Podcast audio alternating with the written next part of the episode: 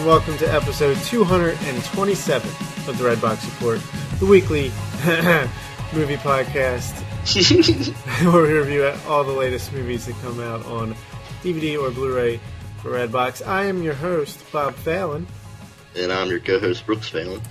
and on this episode, we're going to be reviewing War for the Planet of the Apes, as well as Stranger Things 2, the newest Netflix TV sequel show. hit. Craze.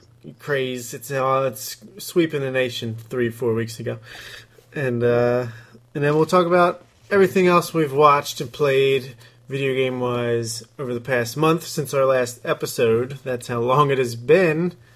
Yeah. What's going on in your life? Uh, quite a lot. Um, kind of getting uh, some dental work done and been working a lot, been busy, but uh, uh, I've got one more dentist appointment. The hard stuff will be over with and on to, uh, on to better things. Our next venture, which yep, we are winding down the life cycle of the Redbox Report. Um, but don't be alarmed, we will still be here, uh, just under a different name and slightly different format. yeah, but- and hopefully some more hosts and guests. Yeah, we'll see. We'll see what happens. New year, new us. But uh, we, we will trickle trickle out more details of that as the weeks go on. I think we've got like maybe three or four more episodes before the change happens. Yeah. But uh, for now, we're still the Redbox Report. So let's get into what we do over here, which is on this episode reviewing War for the Planet of the Apes. Let me pull up a plot synopsis. I should have thought of that before. But uh, now this isn't the last one, right?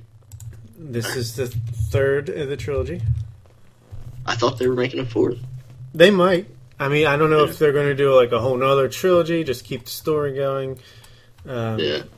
No spoilers, but we'll get into why this is for sure like the end of this trilogy. Yeah. Like yeah. I could see how it is a trilogy. Uh, the synopsis is: After the apes suffer unimaginable losses, Caesar wrestles with his darker instincts and begins his own mythic quest to avenge his kind. Yeah, so I guess this movie picks up right or is some time jump since the last movie Dawn of the, for the Dawn of the Planet of the Apes ended. Um, I think it's like two years ish. yeah, just seems like you know they the apes continue to sweep. just speaking of Stranger Things sweeping the nation, the apes are sweeping the nation. Really? And, uh, yeah, it's uh, the proverbial the titular war for the Planet of the Apes is Woody Harrelson in his military outfit versus Caesar and his his uh, his crew. But uh, it's much more than that. It's also a prison movie, and it's more than meets the eye, or what the the synopsis would have you believe. But before we get Yeah. into the the uh, movie itself, what uh, what did you think of the first two movies in this trilogy? What were you expecting going in? Um, I, I like the first two movies. Uh, it's been a while since I've seen them. I definitely like Dawn better than I liked Rise, but um, yeah, as a I was War for the Planet of the Apes. I wasn't super excited as I wasn't excited for the previous two. It's um, just not something that I don't know, just ne- never grabbed me and was like I couldn't wait for it. You know what I mean? Yeah, it's I, I actually agree. Even though I really really like those first two movies, and the same thing happened with Dawn, where Rise like came out of nowhere and was one of my biggest pleasant surprises that year.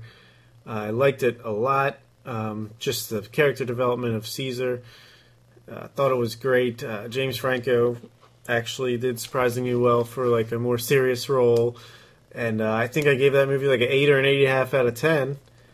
And then by the time Dawn rolled around, I kind of didn't have a ton of hype going into that, and that blew me away. I thought that was even better than Rise. I thought Matt Reeves coming in as director really, really stepped it up a notch. The cinematography, the special effects, the continued character development of Caesar, and then again here, yeah, the trailers were great, and I would get excited while I'm watching the trailer, but then immediately forget about it. It was just one of these Yeah. things where, for whatever reason, the hype didn't sustain. But again, having watched it, I enjoyed it immensely. Once more. Definitely, and I, Matt Reeves directed this one also, and the like the cinematography and the landscapes and everything was was incredible in this one as it was in Dawn. Yeah, it is just beautiful visually. The, the imagery of these apes riding horses in the snow, like God, that's iconic stuff right there. Yeah, for sure. It's almost like it's a, a western vibe to it, where it's just, especially at a certain point in the movie, when it's like these three apes, three or four, uh, just go off on a horse, like go off, do their own thing. It seems it's like quiet. It's slowly paced, like a western. I, I really enjoyed that that part of the movie. Yeah, for sure. Coming in with the title like War for Planet of the Apes, I expected just a huge action movie. Right. You know what I mean? And it's definitely not that. It's definitely much more than that. Yeah, and I think that's actually a good thing. Maybe, uh, you, I guess, if you really are expecting that and like really hyped up for that, you might be disappointed. But for me, it was the opposite, where I'm like, all right, this is just going to be not as interesting as the other movies because this is just going to be them fighting to the death constantly, and we kind of know what's going to happen since uh, this is a prequel, and.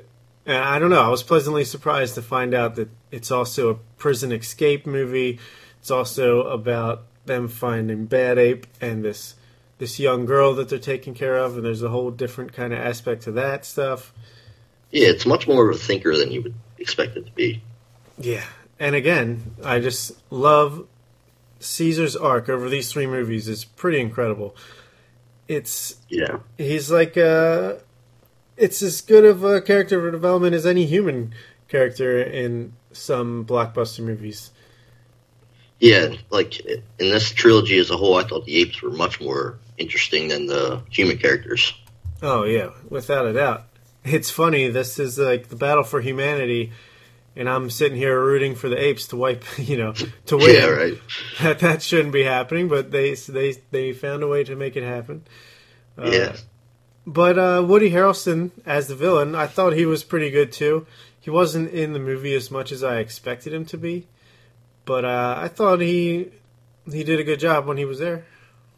Yeah, for sure. I definitely agree. It, it's uh, like you were saying when with uh, rooting for the apes. Like it showed a lot of like a bad side to humanity in this, and but you also see it with the apes too. They turn against each other and Yeah, stuff like that. But And you can It- certainly put your like you can see where the humans are coming from. Like yeah, even though you're rooting for the apes because you just come to know and love a lot of these people, especially Caesar and his his crew, you can certainly see why the humans are fighting back and doing what they're doing. So it makes it uh, Yeah. a little more gray, not as much black and white.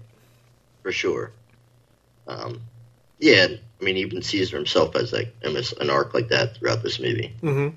Yeah, he kind of goes. Like, they really set the stakes high early on on a scene that surprised surprised me how dark it went, and uh, really set the tone for the mood Caesar's going to be in for the rest of the movie. If you know what I'm speaking of, Yeah, definitely. yeah, really sets uh, the stakes of why Woody Harrelson is the villain, and I just thought that whole sequence was done really well, and uh, to set up the movie, and then it gets into that western part. But uh, Yeah. what did you think of the newest characters? The uh, the girl. I'm trying to look up her name. I think it was Nova. Uh, yeah, that's what uh, I think Maurice names her that. Yeah. that yeah, And then you have the new ape, Bad Ape, who's played by um, Steve Zahn. And he's more of a comedic character, but tragic at the same time. Uh, what did you think of their addition to the story? yeah. I thought, like you said, Bad Ape kind of lightened it up a bit. Um, still has a meaningful part in the movie, but it was a, definitely a lighter touch to it. The girl, I I liked it. How uh, don't want to like give up any spoilers. Yeah, yeah, yeah. But uh, I liked how it turned out being with her and um. I keep on talking about. yeah, I mean, I know what you mean. It's um, yeah, it's interesting element to add to it. It wasn't my favorite part of the movie. I just am more interested in what the apes that we've come to know are doing, and and Bad who I thought was a great addition, a good new character. But I mean, she definitely she builds off of another character pretty well, a relationship. Yeah, and uh, yeah, I think the it's the one of the weaker parts of the movie for me, but that doesn't mean that it's bad. Yeah, and I Maurice is one of my favorite characters in general, so mm-hmm. it was I liked it in that sense. Yeah, and he always has seems to find these relationships with the the main characters, the main human characters in these movies. Yeah, definitely. But uh, let's see. Did you think uh, the prison part? Now, what did you think of that compared to the first half, where it's more western, or there is more action in that first half? When it becomes, yeah, definitely. But I didn't think it was bad in any sense. It didn't. Uh, I don't think it like dragged on or anything. I thought, like I said, I was expecting uh, like action, big act, big budget action movie type stuff, and I I like the way the uh, the characters had to move through that. You know what I mean? Mm-hmm. But um, I didn't think it. I guess I don't know if the first half was. I almost liked that half better, or that part better than uh, which part? The first or the second?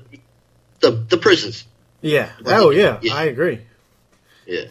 Yeah, I actually I prefer once uh, the prison element gets added into it. That was that was my favorite part of the movie as well. I just feel like the tensions come to a boil. They like it starts kind of like oh shit, here we go, and then it, the tensions rise slowly and slowly until it just kind of erupts. And I thought that the the way the movie ended was pretty intense and and fun and uh, really well done.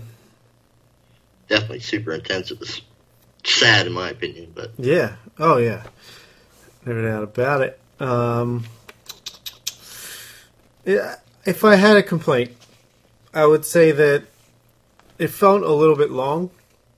The slow pace obviously plays into that, which I don't mean that in a negative. Slow pace doesn't mean bad, but yeah, yeah. it just the movie's like two hours and twenty minutes, and it definitely felt that long. Yeah, I don't know. Yeah, I agree. Not a major complaint, but it's just uh, could have been a little tighter. I wasn't like I didn't think it was bad long, like dragged on, and a lot of shit could have been cut out, but I definitely oh. see where you're coming from with that. There's just times where I'm like, oh shit, this movie is still going.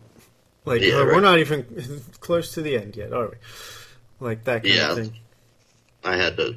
I was watching it and looked at the timestamp, and it was like, holy shit, hardly even halfway over. yeah, I guess because it goes through so many different, uh, like genre changes and the way that it's paced. Um, made it feel that way, but it's not necessarily the worst thing in the world. Yeah. I uh, I thought the special effects were tremendous, of course, as yeah. they have been throughout the whole thing. We've come to kind of expect it, but it's still very impressive. Yeah, the scenery blew me away. I love that's one of my favorite parts about this and Dawn, uh, for sure. It just it's uh it's almost like mesmerizing. Yeah, and just these are CGI characters that I don't even think about them be, being CG. Like maybe in like when it first the movie first comes on, you're like, oh damn, look at this CGI. But then they just become characters, and it's like, don't even give it a second thought. That's how well they blended in with the environments and. Definitely, it definitely speaks to the actors in this movie. It's got to be immensely tough shooting in that kind of style. Yeah, and uh, I'll talk about it more later, but the the budget for this movie is not even close to as much as Justice League. And this movie, the special effects and just everything in general looks like ten times better, at least. Really? Yeah, Justice League should have went uh, and asked them for some advice when as far as uh, what to do with their special effects house. 150 million. Was this? Yeah, yeah. Well, Justice League was 300, Holy and crap. it looked like shit. Which I'll Really? talk, yeah, I'll talk more about it later. But yeah. do you think there's? We talked, we touched on it a little bit, but do you think there's room for more of these movies? Would you be interested? Uh, I mean, I definitely would see him. It's not something I'm going to eagerly wait for, but um, I'd be interested to see how the where they go from here. And I've heard that they already know and have planned it out, but Yeah, where, what do you? I guess we can't get into where it'll go without spoiling it, so we'll get into that later. let's just say spoilers from here on out. Not, Yeah. I don't really have much more to say, but just in case you know you don't want to be spoiled uh, as we talk about what might happen next for the next minute or two, go ahead and skip ahead a little bit. But uh, yeah, I guess at the end Caesar is dead, correct? Yep, that's how it ends. Yeah, but it's not like it's not crystal clear if he's dead, right? He's Uh, like he kind of just is worn out, and he kind of just gives this look like, "All right, that's it," and he rolls Fading over. away. Yeah, he doesn't go out in a blaze of glory. No, definitely not. He, he got uh, wounded from the crossbow, and uh, they escaped and all that. And him and Maurice had the final conversation. And Yeah, it's pretty awesome. so, scene, I mean, I would, sad. I would assume he was dead, but Yeah, I did too. But I feel like if they wanted to, maybe they could kind of walk that back a little bit. yeah. But- I guess I feel like they can move on because that's such a perfect trilogy for his character, from like young ape to old grizzled veteran who got his revenge and and uh, saved his people. well, who would drive the next ones? Maurice, Maurice. Yeah. bad bad ape, or maybe just like uh, go to a different part of the country. I mean, this you know could just be like uh, at different stages in different areas and stuff like that. Yeah. be interested to see if it was Matt Reeves directing it. I'd be more interested than like someone less accomplished. But uh, I agree Yeah. with you. I I, would watch it for sure. I don't know if I'm like top five most anticipated movies or not, but I would watch it. Yeah, definitely. And uh yeah, I would like you said, it's not on the top of my list of shit I'll be waiting for, but I would uh for sure be going to check it out. More so be interested in see what happens, you know, Yeah. why you why you go see anything, but um I don't know. Yeah. Um, what did you think of how at the throughout the whole movie, but especially in the climax with um, with like the humans have apes working with them or for them, and then it kind of, of course, a little predictable in the end that the ape that's been working with the humans the whole time uh, turns Saved. on them and saves Caesar and them at the end. What'd you think of all Yeah. that? Well, they were they worked for Koba in the past, right? Those apes. Yeah. Yeah. So I don't know. I guess it's, um, it's. I guess it's a little like you said. It's predictable how his, he turned on them, but it's so, it's also predictable that they'd have that element that they would have apes with them. In my opinion, anyway. Yeah, I I like that touch where, I mean, you've had humans working with Caesar and the apes before, and vice versa. It's kind of, I don't know. I thought it was it was interesting. Yeah, like we were saying earlier, it shows a lot of the bad side of humanity, also, but it goes both ways with both species. You know what I mean? Yeah. Um, I guess the apes are tempted by the uh, the allure of working with the humans, with the possibility of them winning. You know what I mean? Yeah, and vice versa. The, some humans can sympathize with their calls and want to try to help them work things out. Yeah, that, definitely. All right, what will you give it out of ten? Uh, like an eight point three. All right, I'm a heavy eight out of ten. Yeah, yeah. Uh, I definitely was not disappointed. I, like I said, it it uh, was much better than I thought um, all around. I think I kind of uh, wrote it off before I ever saw it. and Was pleasantly surprised. Yeah, I, I it was an easy watch. It was uh, an entertaining watch, and it was more than just popcorn fare. I feel like it actually dug deep into certain genres and did a great job of it. So Yeah, and I thought it did a great job of like tying up this trilogy. Yeah, one of the most underrated blockbuster trilogies of all time, Yeah, definitely. including by myself, as I kept saying. Like uh, I don't know why it falls under the radar so much, but it's very, very good. Yeah. I think I saw Rise in theaters, and I, I was pretty disappointed by that. I just thought it was boring. Oh, really? But Yeah, but Dawn and uh, War I really like. All right. Well, let's move on to our next review for the episode. Move into the TV realm for Netflix's Stranger Things season two. Season one was probably one of the biggest surprise smash hits. Like, it, I, it's probably still Netflix's biggest show of all time. I'm, I'm guessing season one. Yeah, If not the most, then definitely like top three. yeah, and it was when that came out.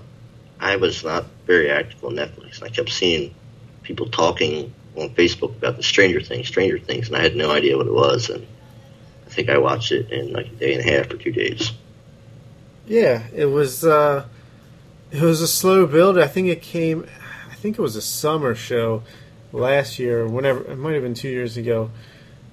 I think it was like uh, eight episodes. You heard it was '80s nostalgia, horror themed, and it seemed like something that would just be like uh, fun, middle of the road entertainment. And then almost immediately, I mean, the buzz started traveling fast and furious, and people were binging it.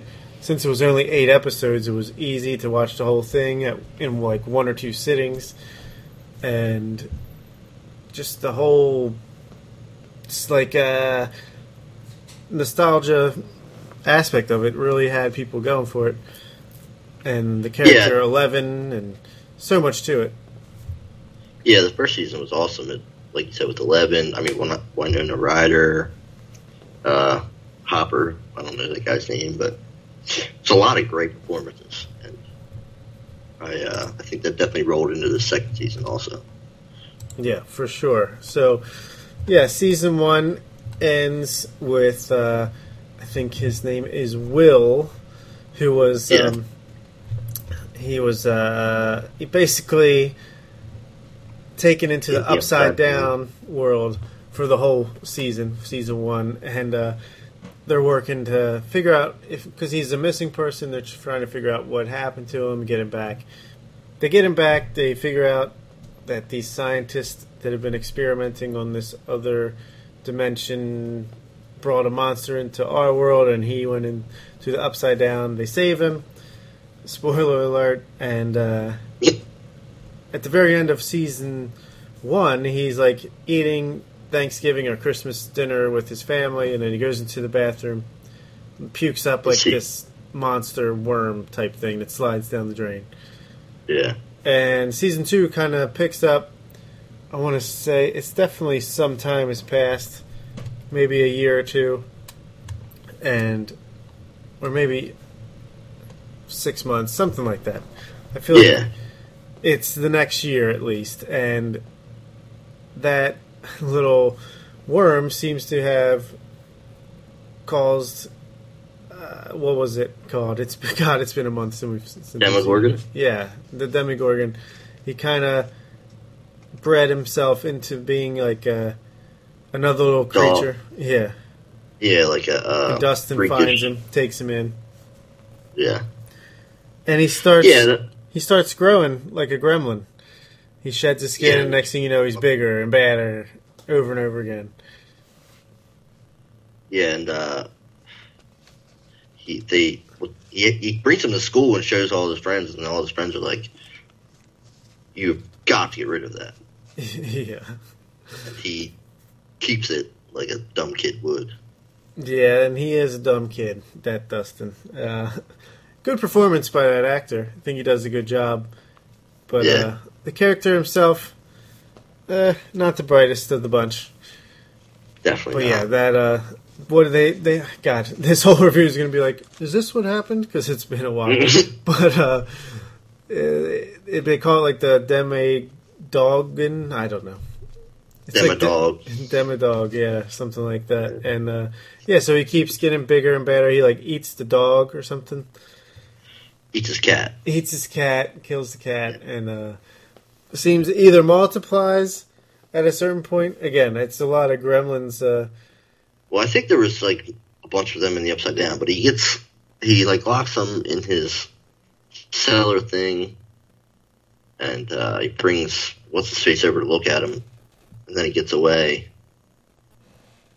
Right? yeah, yeah, I think so. All right, we got to do less recapping and just talk about what we liked. I'm definitely falling into this trap because, man, when when we watched it, I binged it in two days and I was ready to talk about it, and now I almost forgot every single thing that happened in the show. Right? And what does that say about it? I don't know, but uh, I did. I did enjoy the season. I mean, I yeah, it probably was, it was. I probably like season one a little bit better, but I think I liked season one better just because it was a surprise. yeah, I felt you knew what you were going into here. this is more of the same. I mean, Yeah. nothing bad, Right. but I thought there was a lot more mystery and stuff to season one. yeah, for sure. And uh, yeah, the crew's back together. All the all the kids. I like I like the way they interact. Seeing them just go through high school life.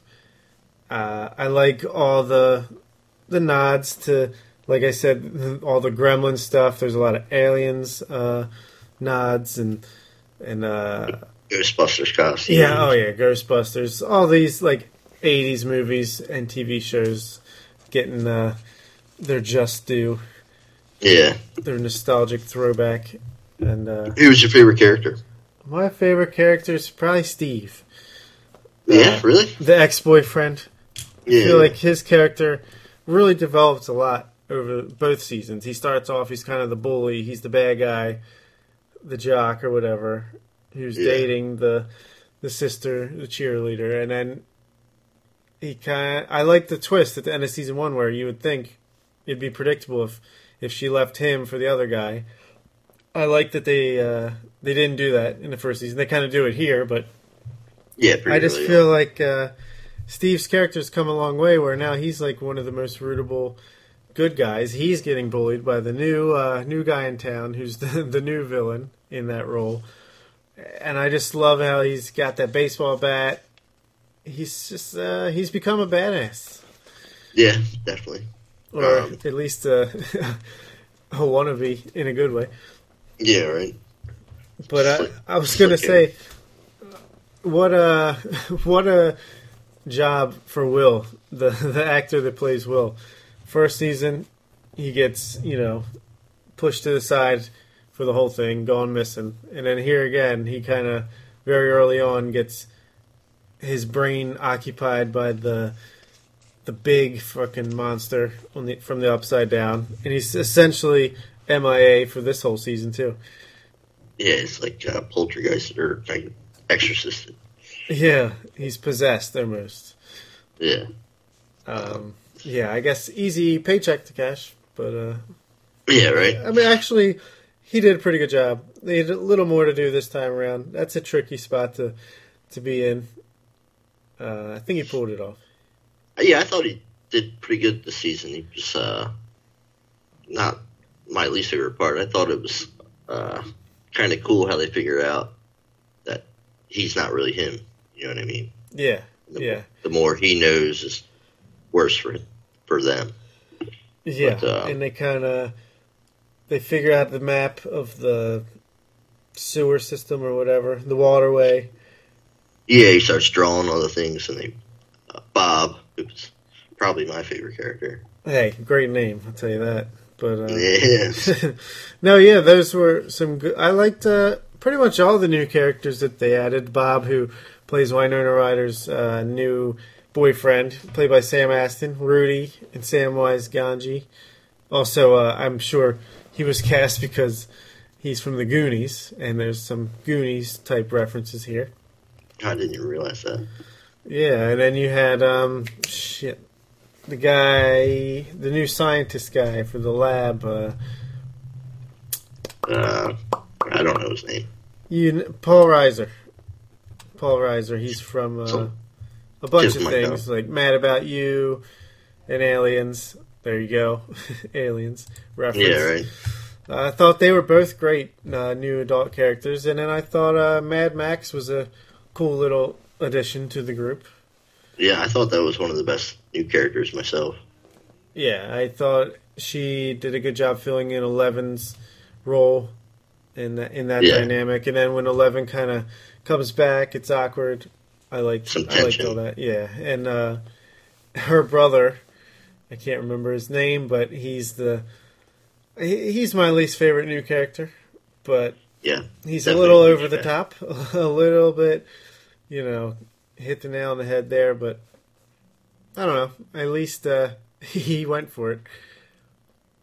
yeah. I just like the looking at himself in the mirror. I thought his that scene with his dad coming in and basically telling him he's a.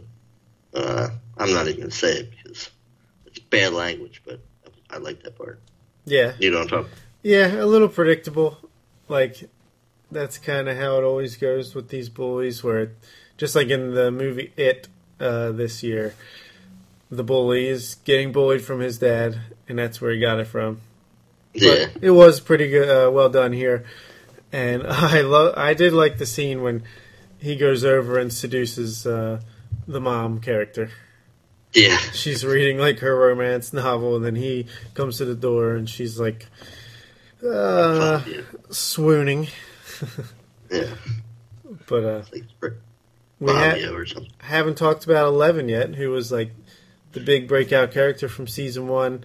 Not in this was- season as much, Yeah, but uh, her relationship with Hopper, played by David Harbour, who is great again as always in this season.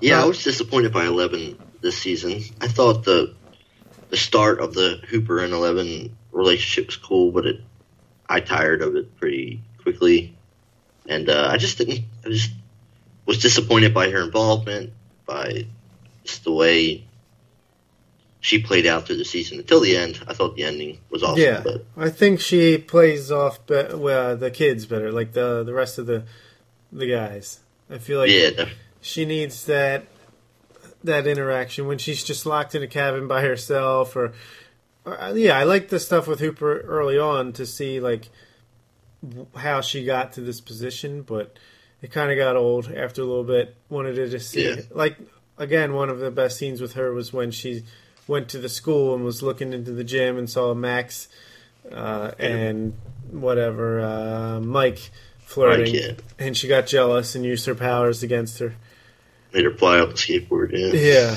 I, I thought it would have been a cool idea if like she took a villain turn in this season, or maybe she still will. But I was getting frustrated though. I was like, when are her and Mike going to reunite? Like, Yeah. I was just wanted it. yeah, you knew it's gonna happen. Yeah, But but they made you wait for it. and then there's uh, the infamous episode seven, which is entirely based on Eleven going on like a road trip to find her sister I or her uh, sister. Yeah, prison, her uh, experiment mate. Were they actually? I totally sisters? forgot. The Or- one girl was. Yeah, I didn't know if it was like they were related by blood or just sisters in the sense that they both went through this terrible ordeal. Oh yeah. I, I mean, the one girl's mixed and she's pretty white. I don't Yeah. know if I don't know. I can't remember. Like I said, I can't remember anything. Eleven finds her mom. I don't think. Uh, yeah, I don't think they were actually. Uh, Right, violent. right, right. Yeah, but uh, I mean, I don't think that episode was as bad as a lot of people thought. But it's definitely the worst episode of the season. It just felt like ripped out of uh, another show. Like it was from that X Men show on Fox, The Gifted, which I did not like. Uh, just felt generic and like it very shallow. Yeah, I didn't. I didn't think it was terrible, but it was just so out of place and so out of nowhere. Yeah, especially and, because and it, didn't hold any water towards the story afterwards. Anyway, right. I feel like that could have been at least placed differently because I feel like episode six ended on a cliffhanger with the everyone back in the town, and then the next episode is you don't even see them at all. It kind of kills that whole momentum there. Maybe if this was would have happened sooner, or they could have dispersed it evenly throughout the season, maybe it would have played better. But I, I don't know. I Yeah. liked the I liked her sister's powers. I thought that was kind of cool, kind of original idea for for like a mutant power. But I don't know. I wish and I- I'm not against seeing that character again, but hopefully they get rid of all her like minions around her. Yeah, they right. were the worst. Like the guy with the mohawk, just so over the top. That was my favorite character.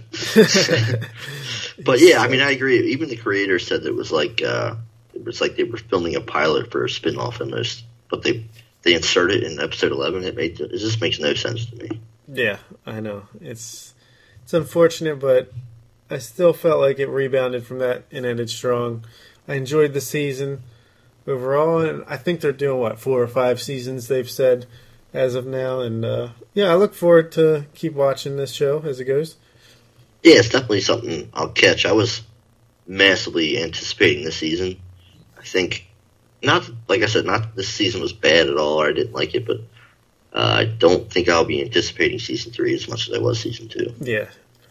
Oh, and we didn't talk about Nancy and uh, her new boyfriend and their adventures. Uh, Will's brother. Yeah, Yeah, yeah. I mean, saw that coming that they were going to get together, Yeah, I mean, and the, especially all the stuff with Barb, like, was Barb really that important in the first season? I know she went viral, but I don't know. That felt She- a little forced. I did not like her. She was one of my least favorite parts. yeah. But um, yeah, I don't. I thought uh, like the way it. Are we on the spoilers here? Yeah, why not? Yeah, yeah. No one's listening. I, I I like the way that. Uh, what is Will's brother's name? Do you know? Will's brother's name is. Um. Yeah, I know it. Hold on. Uh, why is he- anyway, I like the way that uh, Nancy, him, and Steve's arc turned out. You know what I mean? Yeah, The way, uh, you know, they break up early on and they kind of get together from him playing like the nice guy role, and by the end, Steve just kind of like concedes to it. You know what I mean? yeah, yeah. It was one of the least interesting parts to me, but still not terrible. I cannot find the guy's name. Will's brother, Will's brother. Yep. Jonathan. Jonathan. Yeah. Jonathan Byers. Yep. uh, But that's a whole. Um, uh, what the hell was I going to say? I mean, it totally leaves you with uh, you know, more hell to come at the end of the season. yeah. I, I hopefully they don't. Hopefully they kind of take it in a different. I feel like season two was almost a repeat of season one, but just with Different slight differences. Like it's almost like one of those video games where where you play a level, like you play the same level over and over again, but you keep your experience or whatever. Yeah. Like it was the same basic premise, except they had they rem- they had their experience from the first time. To like, Yeah, I mean now them. now like the lab is not secret anymore, and I just I don't know what they can do with going into the third season. What they'll do, Right. I guess I know. everybody band together or something. I'm sure they have uh, have an idea of what they're doing, but yeah, I, I think that's kind of cool. Like I have no idea. They could do anything they want, and uh, I'm here for it. Hopefully, it's not in Chicago with the Goonies. yeah, the whole time, the whole show is going to be based off of them from now on. But uh. I think uh, the show overall, one of the most overrated shows of all time. But again, it's still really good. But the way people talk about it, it's like it's the greatest thing ever, and it's not. yeah. But it's good. It's really good. See, the first season hit me that way, where I was blown away by it and loved it. Second season definitely did not live up to that for me. Yeah, I give it an eight out of ten. Yeah, I'd give it uh, seven and a half. All right, I appreciate that. Yeah. What else have you been watching in the past month? Uh, watched all kinds of stuff. Why don't you get us started here? okay, I watched a whole bunch as well. I will start off with the thing that's I can't believe we we hadn't talked about uh, since our last episode, but the World Series was a classic. Oh yeah, An all-timer. God, like forever ago. I know, right? Uh, Houston Astros win the World Series against the Los Angeles Dodgers in seven games, and like almost every game was crazy with its like lead changes and dramatic finishes and close games and home run, home runs, excuse me, and uh, yeah, it was just one of the best, if not the best, World Series I've ever seen. Yeah, and probably one of the best pitching performances uh, by the who was the pitcher that finished the game off for the Astros in Game Seven. He was a starter. He came in relief. Yeah, the young guy, right? Um, Yeah, Fuck. See again. yeah, but that, that was slips, incredible. He but- pitched unbelievably. Yeah, yeah, for sure, no doubt about it.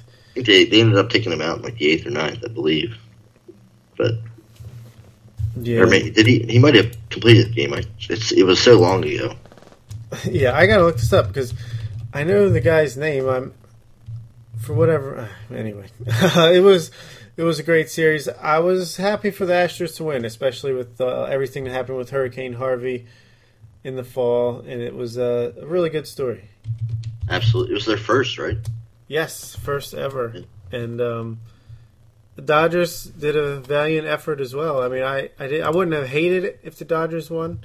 It had been a long time for them, but I was definitely glad that the Astros pulled through.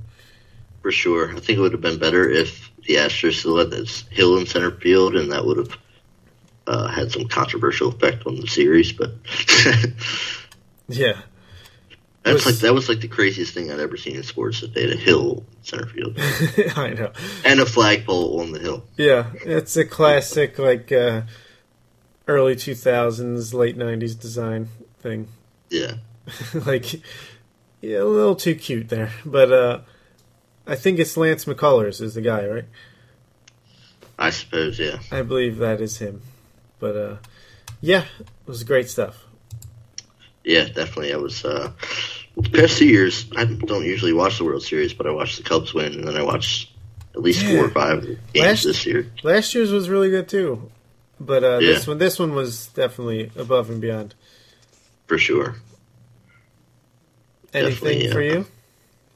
What's that? What uh, What do you got? Oh shit. Uh, the Meyerowitz stories. You ever seen this yet? Didn't we talk about this on the last episode? Did we? I think so.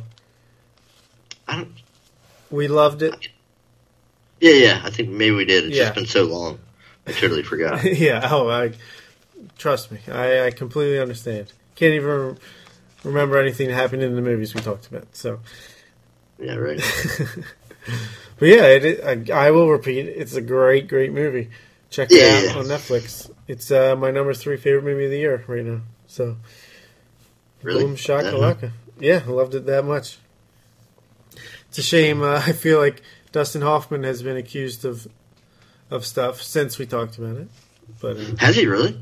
yeah, yeah, Had a couple accusations. And But- got fired. Yeah. Oh my god, it's crazy. You gotta flush flush the toilet. That's all. But uh, I'll talk about I'll talk about a couple movies. I only have about fifteen here, so All right. I watched The Dark Tower. I have not seen that. It's don't don't see it. Um, No? no. Oh my god, I was. It's one of the worst movies of the year. Um, it's a movie I was looking forward to at some point in time. Yeah, Matthew McConaughey and Idris Elba. It's a classic Stephen King novel that's being adapted, and they just they whiffed it, man Really? apparently this book series is like six or seven books long and they tried to cram all of that into like one hour and a half long movie What, what is it about? it's the gunslinger it's about uh this kid who like enters this world where there's a gunslinger played by Idris Elba who's trying to kill the man in black played by Matthew McConaughey he puts him on this time loop where it's super convoluted and confusing and uh, in the book I think it's like this cool thing where it ties together all of Stephen King's novels. Like everything happens to be in the same universe or tied through this somehow. And it sounds really cool the way I've heard it explained. Yeah. But this movie wasn't. Oh my god. It's incredibly poorly made. It's convoluted. Had no idea what the hell was going on at any time, almost. Um, it just is corny and rushed. And I didn't care about the kid. Uh, I just hated it. I hated it so Never- much. Absolutely no redeeming factors, huh? Idris Elba is always going to be charming or charismatic in some way. Um, even Matthew McConaughey was not good in this at all. So, Damn. yeah, unfortunately, I thought it was a bust. Three out of ten. Really? Yeah. Um, I just watched uh, the new documentary on Netflix, Jim and Andy. Ooh, I've been meaning to catch this. Yeah. Uh, it's it's really good. It's uh, it's pretty wild. It's, Of course, it's about when Jim played Jim Carrey played uh, Andy Kaufman in uh, what is it called? Man on the Uh, Moon. Man on the Moon. Yes. Yeah, which I love the movie. Yeah, it's a good movie. Definitely. Um, I thought uh, it's one of the best. Uh, what would you call it? An impersonation or character play on a real person. Yeah, they call it going method. Yeah, yeah, Yeah. yeah. So that's Biopic. Basically what the biopic. That's what the documentary's about. And, um, Joey, uh, he gives a whole new uh, definition of staying in character. to, I mean, to, of course, Andy Kaufman had the character Tony Clifton. Right. Jim Carrey would uh, get in character, I suppose, before he came to set and wear a paper bag on his head until he had his makeup on. to the point where, I mean, he drives drives a convertible with a paper bag on his head, drunk, and crashes it into a wall like a '60s Cadillac Corvette. But he's just like, anytime he's in the character of Tony Clifton, he's basically trashed. Where to, to the point where they have to drag him to like the makeup chair, and he's just limp and passed out. And I mean, when he's in just the Andy Kaufman character, he actually got in fights with uh, Jim Lawler, the wrestler, on set. like they hated each other on set. Uh, I think they even got in a fight and actually hurt Jim Carrey, where he had to be taken out in an ambulance. Wow. I So- mean, I've heard a lot about the movie. I want to see it. I think it sounds super interesting. Like a Yeah, mo- but it's a moment in time. Like I know they plan to record it the whole time, but it just seems like an interesting experiment. But let me ask you, all of this shit by Jim Carrey and just method acting as a concept. What do you think? Uh, genius art or incredibly pretentious, annoying bullshit? Uh, I think there's definitely both of those, uh, depending on who it is, the situation. Like uh, like Daniel Day Lewis and people like that. I think that's probably more to the genius side. Here, it's probably taken a little too far and uh, definitely over the top. Yeah, and I mean, I haven't seen the movie, so I can't really judge it. But just everything I've heard makes, and I like Jim Carrey. It makes me want to hate Jim Carrey just hearing about this, like, because Yeah, he like- planned this ahead of time. It's like he wants to just feel important, feel special. It's just so, I don't know, stuck up his own ass. But Well, they they haven't had it seen like it, so- uh, they had some kind of like some kind of press thing they do where they film like behind the scenes stuff, and he had Andy Kaufman's girlfriend like film it, but it ended up being like so over the top and so crazy that I think it was Universal or Paramount, whoever did the picture, uh, distributed it. Were like, uh, we can't show this to anybody because nobody's gonna like Jim Carrey after seeing this. yeah, But the whole thing is filled with like uh, Jim Carrey's commentary from the present day of uh, reflecting on it and talking about how you can get lost in a character and right, things of that nature. yeah. But all in all, I really, I really enjoyed it. I was looking forward to it ever since I saw the trailer. Um, I'd give it like a seven and a half out of ten. All right, cool. I'm definitely going to try to check it out before the end of the year. See if it makes my top five documentaries of the year. Yeah, nice. Uh, well, yeah, that's cool. Uh, I I watched a movie called Brawl in Cell Block 99, Yeah, which uh, is Vince Vaughn as a in a serious role. Like he plays this guy It's directed by the guy who did. Um, God damn it, my memory. Uh, who directed this western a year or two ago? Jesus, now I have to look this up. Are you kidding me? uh, the director is S. Craig Zahler. He directed Bone Tomahawk, starring Kurt Russell a couple years ago. An incredibly violent western horror movie that was really well done. And uh, here, Vince Vaughn plays a guy who he's out of prison. He's on the straight and narrow. Movie starts. He gets fired from his job uh, as a mechanic or something with cars. Yeah. And he, like the movie's called Brawl in, Brawl in Cell Block 99, so you know eventually in this movie there's going to be a brawl in a cell block, right, in Prison. jail. So you're just waiting to see why he's going to be in jail. And it's like he got fired.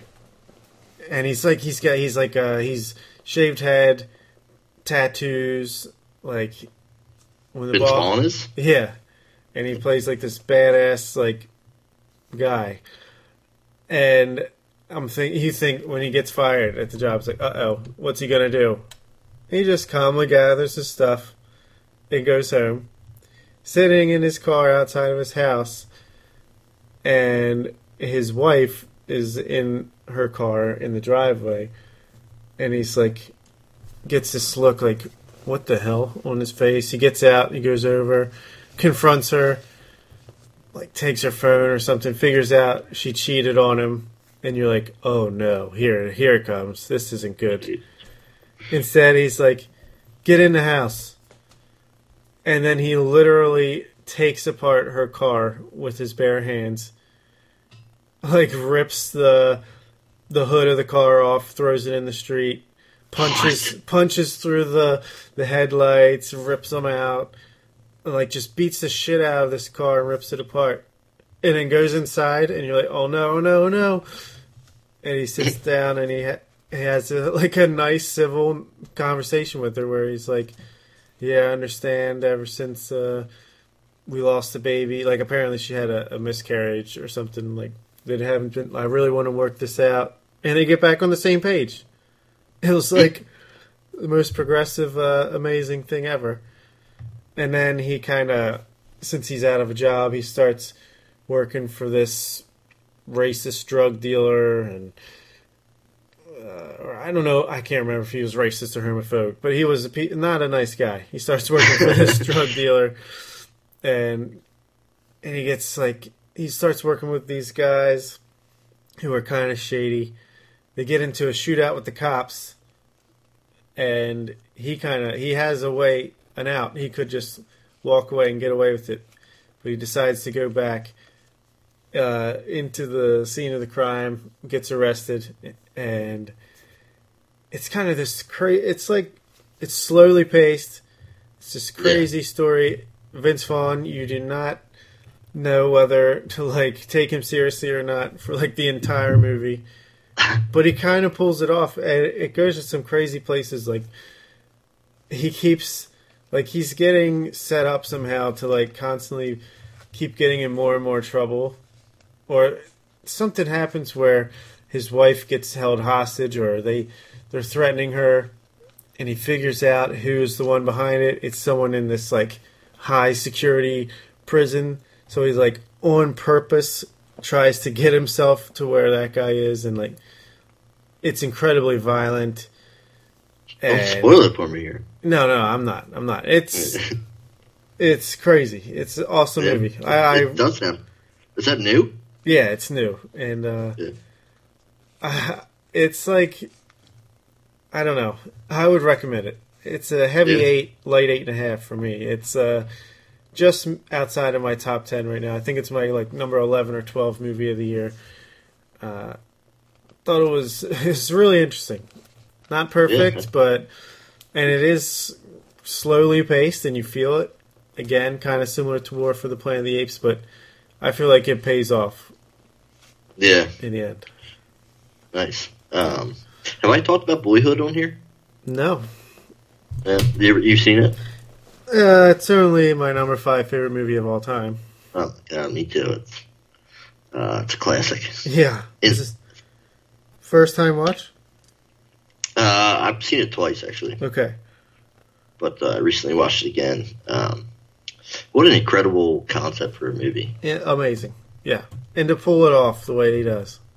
Yeah, and to even like what kind of contract do you sign to be in that? Like yeah, seriously. to be able to hold that together is incredible. Yeah. Well, apparently they only shot for like a few days to A a, week each year or something. Yeah, yeah, Yeah. But still, uh, I mean, come on. Yeah. it's amazing. That's commitment. It is amazing. um, what's his dad's name? Ethan Hawke. Ethan Hawke. Yeah, I thought he was incredible in that movie. So Um, is his mom. Patricia Arquette I mean, won the the Oscar Black for Album. That's like an actual thing now. What's that? His Beatles collection he puts together for Oh yeah, yeah, yeah. yeah. That's It's all the uh, all the guys that were in the Beatles, their solo stuff. He puts the best stuff together on a CD and he calls it the Beatles, the Black Album. Yeah, yeah, that's But awesome. that's like a thing now that he created. Like he brought that into the project. Yeah, yeah, that's. But I mean, I, I guess as a whole, it goes from how old? Like eight to I think it's six to eighteen. yeah to graduating high school. Yeah, I think it's a masterpiece. Honestly. I absolutely agree, and it's just like it's so real. Yeah, So I was just about to say. It is, even though it's like specific to this kid. Like, I started tearing up and almost crying multiple times. Not even at. There's no like big sad or crazy moments that are like meant to make you cry or anything, but it just felt so real and elicited so many emotions. Brought them to the surface, like just randomly. It felt like for sure, and they get through because there's so much shit with. I mean, uh, his you know, the wife raising a family on her own, to getting the stepdad, moving, the, the abuse from the stepdad, the, Yeah, uh, you know, just girlfriends, all kinds of shit, and it's it's incredible. It is. It's just like you said. It's so real. It's raw. It's uh, God. Yeah, it's one of the best movies ever made. Absolutely, if you haven't seen it, watch it. I, would give it a nine point eight out of ten. Ten out of ten for me. Yeah, yeah. I, I guess I'll go 10, 10 out of ten. I agree. It's incredible. yeah, it really is. Oh man, makes me want to watch it again. Yeah, it's it's definitely like, It's like I thought you- Stand by Me was a perfect movie to me. I love Stand by Me, but I think Boyhood might be um, better than it. Yeah, and it ends so strong. It's like you grow up with this kid, you really become invested in his life, and it's like, no, don't end, don't Yeah. end. Yeah, Absolutely. so good, awesome. Um, I watched another really good movie that is currently number ten on my year best of the year list. It's a comedy, best comedy of the year that I've seen. Ingrid Goes West, starring. Heard Au- you've heard of it? I have not. Sorry. No. Uh, Aubrey Plaza, you know who she is? Nope. Okay. Uh, what Parks and in? Parks and Recreation.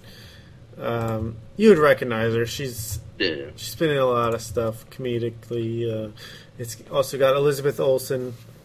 Uh, this movie is Ingrid, who is Aubrey Plaza, is like this uh, social media obsessed um, girl who, you know, is all about getting likes and retweets and Instagram whatever. And the movie starts off where she she wasn't. In, I guess she sees that someone got married. You're just like, okay, what's going on? And then all of a sudden, she storms to the wedding, crashes it, like throws a drink in the bride's face, and says like, "Thanks for inviting me, you bitch." Something like. uh she was she, she's mentally unstable basically is what they're they're showing you right off the bat. And uh, she gets out of the mental hospital and she becomes obsessed or she moves to LA and then she becomes obsessed with this Instagram star played by Elizabeth Olsen. And she like tries to copy everything she does to be just like her. And then she kind of stalks her.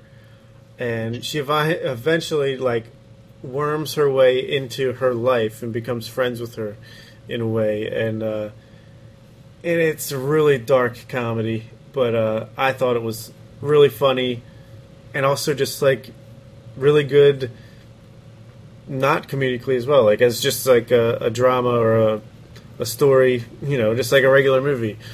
Yeah. Uh, I thought it was really well done. Uh, it goes to some really dark places, and uh, yeah, definitely. There's not a lot of good comedies nowadays. Uh, Yeah. I feel like I've been talking about that on this podcast for a long time about how just the state of comedy has collapsed in recent years, and So stale. yeah, and this is one of the good ones. This is really, really good. Uh, but it, I mean, it's more of like a, it's more than just straight comedy, like a, like a Superbad or Anchorman, but a comedy nonetheless, and one that I, I would highly recommend. I'd give it like a Nice. Light eight and a half out of ten. Nice, nice. Um, I watched a classic recently. Um, the Sting. You ever seen it? Yes, Robert Redford and It's, Paul uh, Newman. in the bottom half of my top 100 of all time. No, it's incredible, man. Yeah, Uh, who's the Irish guy in that? uh, It's not uh Is that the guy from Jaws? right. Yeah, yeah, yeah, yeah. Exactly. I don't know What's his name. Let me look it up. Yeah. But uh, keep talking. I'll look it up. Yeah, I mean that movie's incredible. Uh, Robert Redford, Paul Newman, they're con artists. Um, as soon as Bob pulls up the name, the Irish guy, I think that's what is known as the Irish or something. You got Robert Shaw, uh, Charles Durning, Ray Walston, Paul Newman, Paul Newman, Robert Redford. I guess it's not the guy from Jaws, is it? Maybe it is. I don't know. I don't fucking know. I'm terrible with actor and actresses. but anyhow, uh, like I said, Robert Redford and Paul Newman are con artists. It's it's a rather long movie, but it's it's so interesting and the plot goes along so well, in my opinion. Um, Yeah, but it uh, I like- they're they're con, they're con artists and they uh, like the Irish guy has like a wire service uh, for betting horses and stuff. hmm I, I believe they do something to that, but it culminates in uh, a big card game. Um, I won't spoil it for you because I would definitely recommend it. You watch it. Would you agree? Oh my god, yeah. It's I just it's one of the best movies of all time. Yeah, for sure.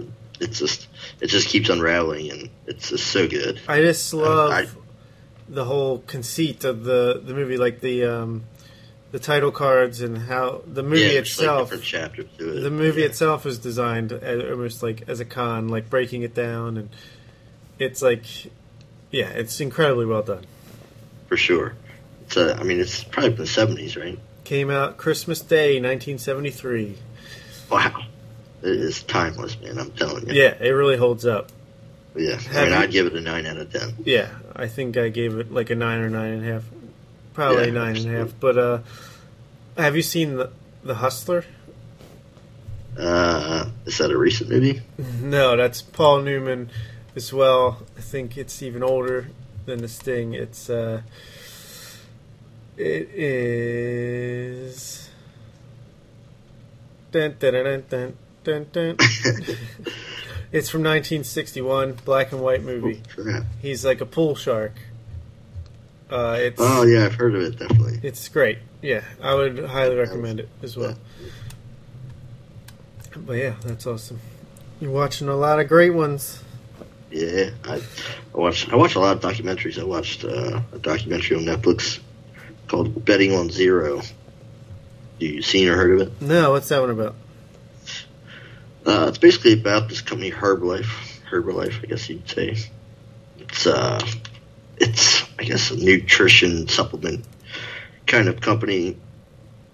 Basically, uh, I guess you could describe it as like a pyramid scheme, and it's just like a fucking huge con on people. It's, uh, it's one of those things where you buy like a big package and try to sell it. Yeah, I've been in one of those before. Uh, yeah, I remember the energy drinks. yeah, Quixtar. Woo. Yeah, but, luckily uh, I canceled. Uh, I got my refund canceled before the six there's months. like a thing tied into this Herbalife that it's like uh, basically you're not worried about selling product to anybody. You're worried about trying to get other people to also sell shit because you make residual income from them. So you Mhm. basically Well, just yeah, try to yeah. that's yeah. con as many people as possible. I guess that's what a pyramid scheme is. Yep, that's sense. exactly what it is.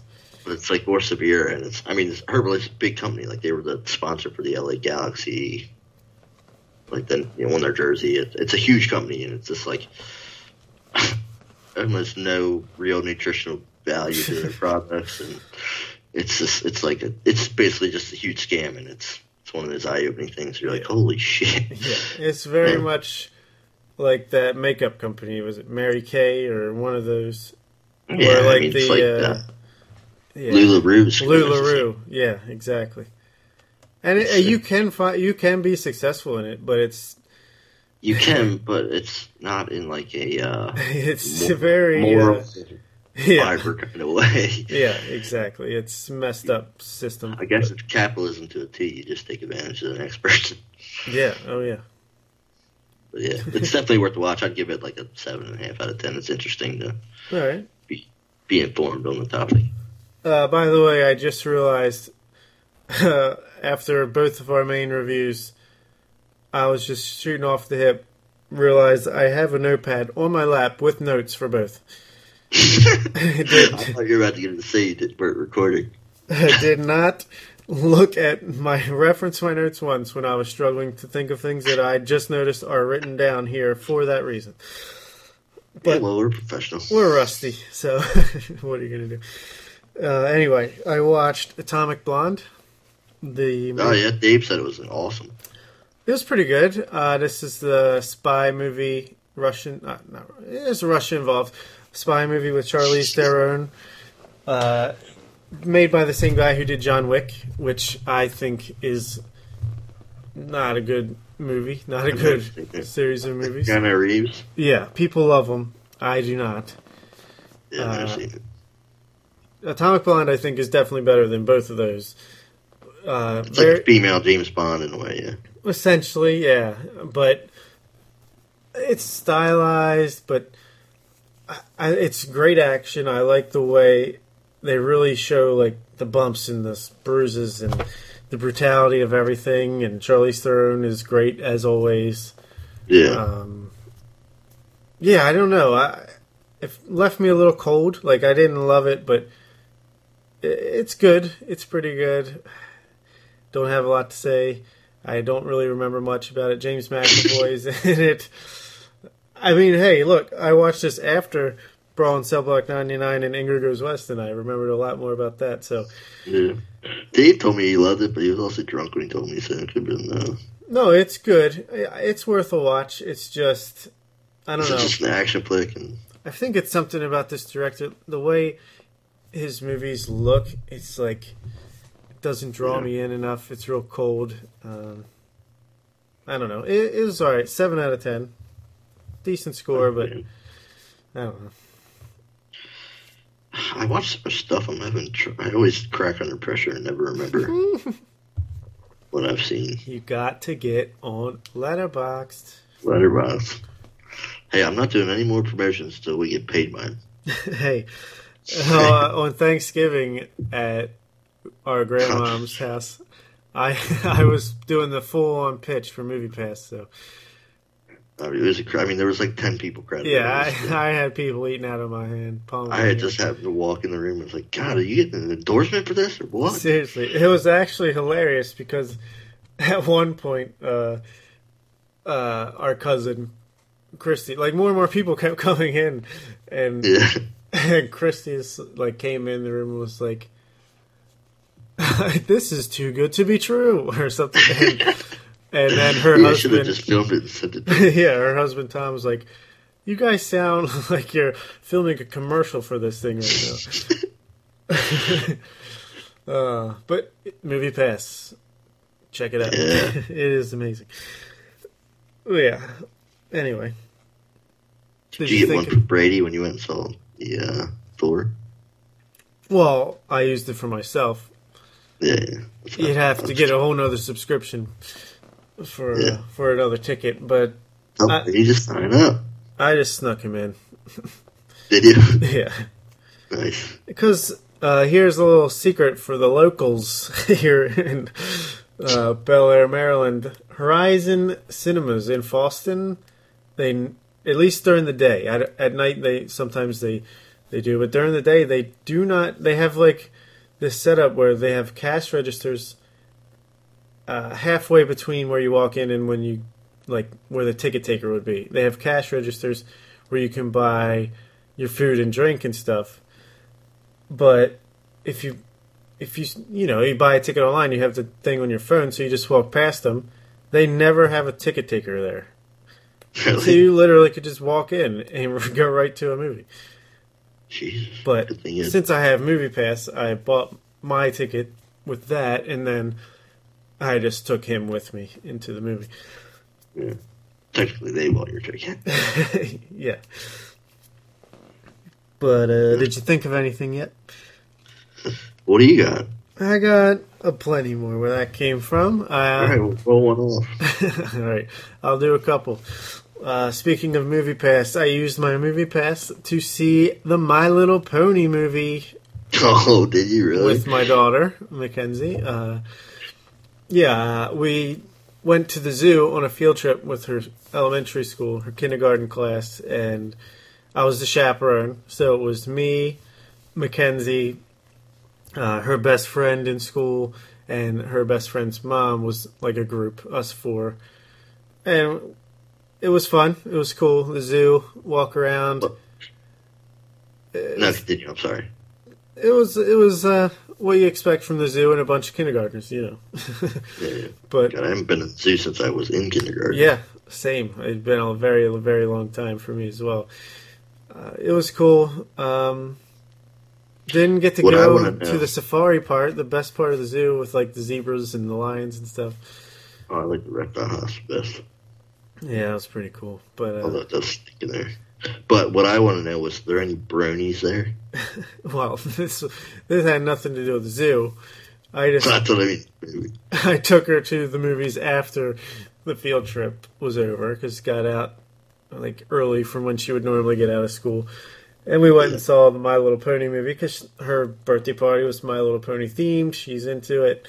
She has a million of the little figures, and uh, it wasn't for me.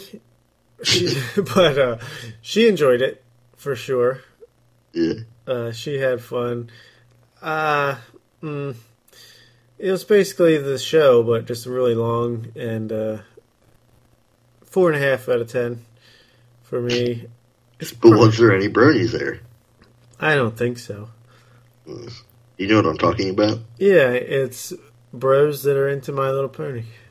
It's the weirdest thing I've ever seen in my entire Hey. life. I'm super into like Survivor, Big Brother, and See, that's socially acceptable. well, I don't know. There's probably something that uh, I like that it's like uh, maybe not uh, to that level, but I don't you know. put like a tail on yourself and run around? People are into cosplay. I'm not. Hey, I can't eat. Whatever you like, do. yeah, you like. if you're not hurting America. anybody, I don't care. You know what I mean? This is America. Well, for how much longer? But uh, yeah, as long as you're not hurting anybody, I don't care. It's not. I was just joshing. Oh, I, yeah, I I hear you. but uh, no, I did not see anyone dressed uh, any Bernies out there. Yeah. Figured they'd be there.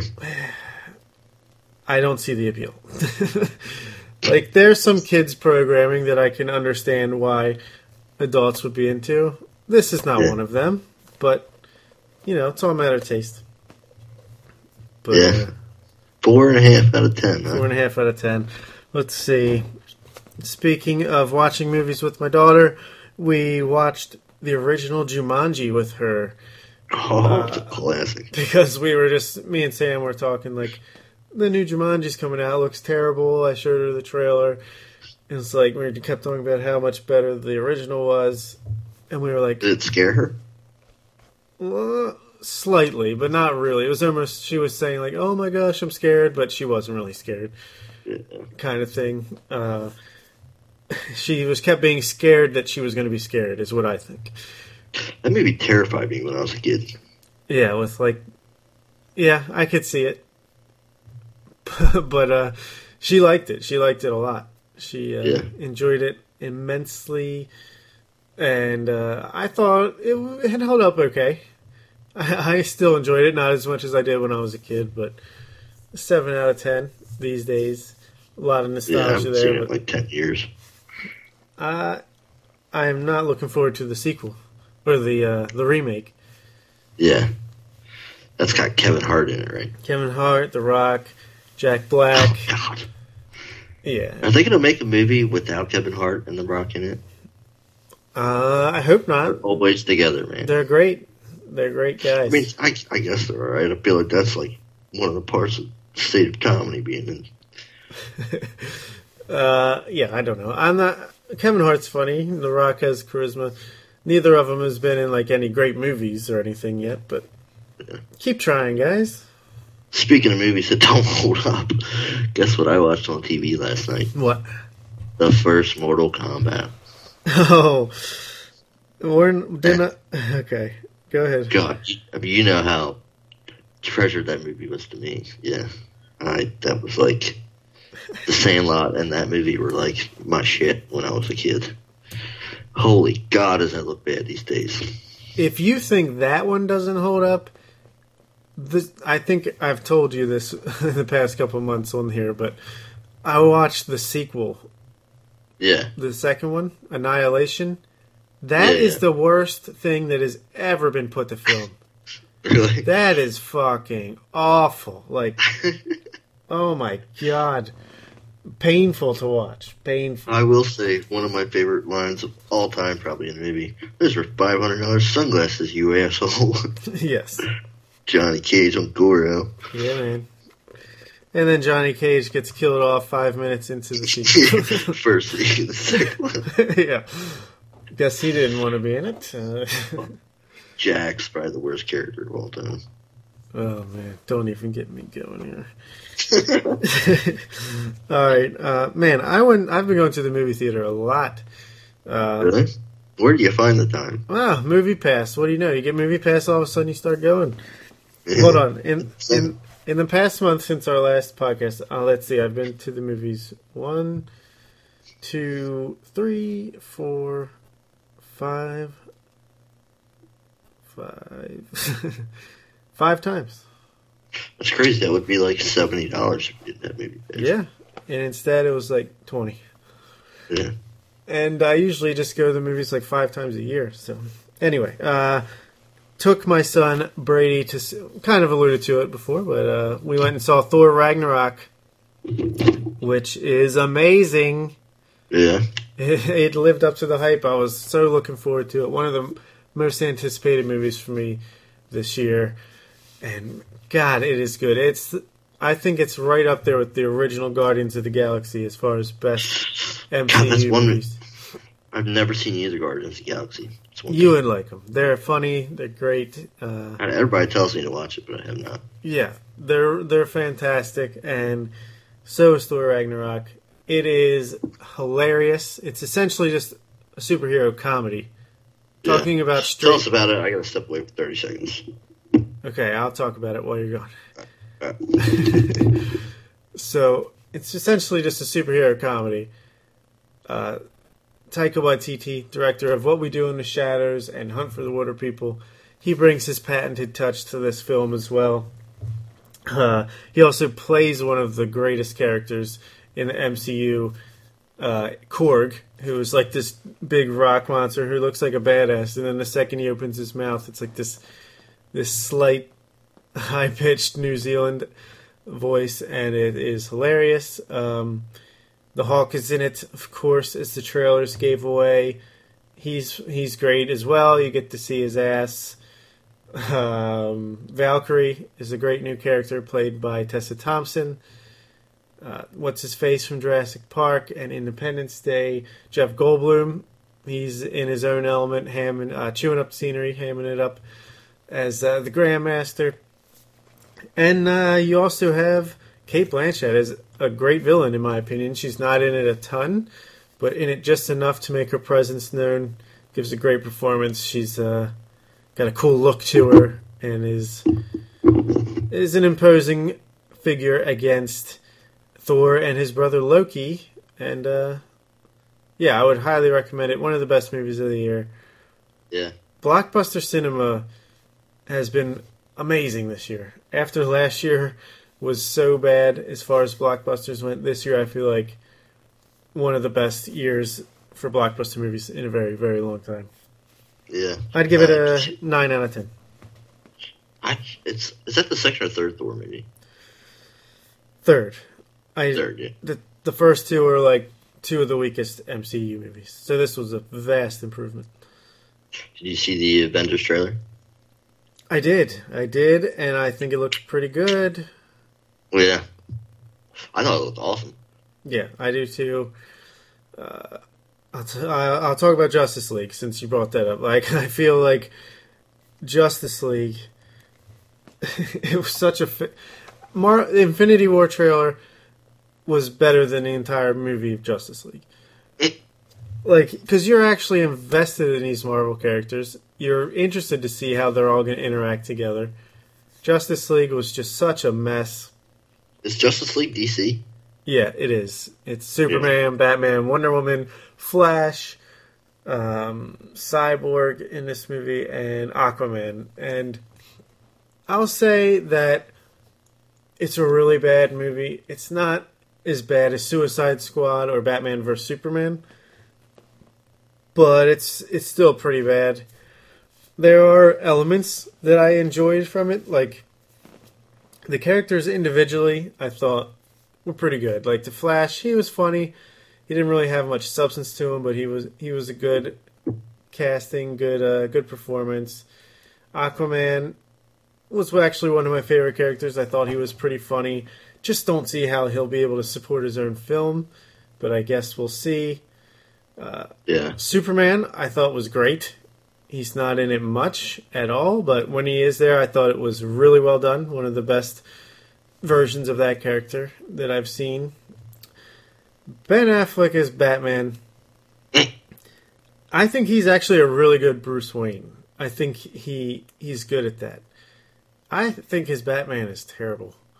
Yeah. And I didn't notice this as much in Batman vs Superman, but my God, he can't do action. Like I feel like the camera work, it's all these short cuts. Like ah, I don't know, it just it didn't work. Especially he's this only human character with all these gods and like with these superpowers, and he all he has is like gadgets in a leather suit.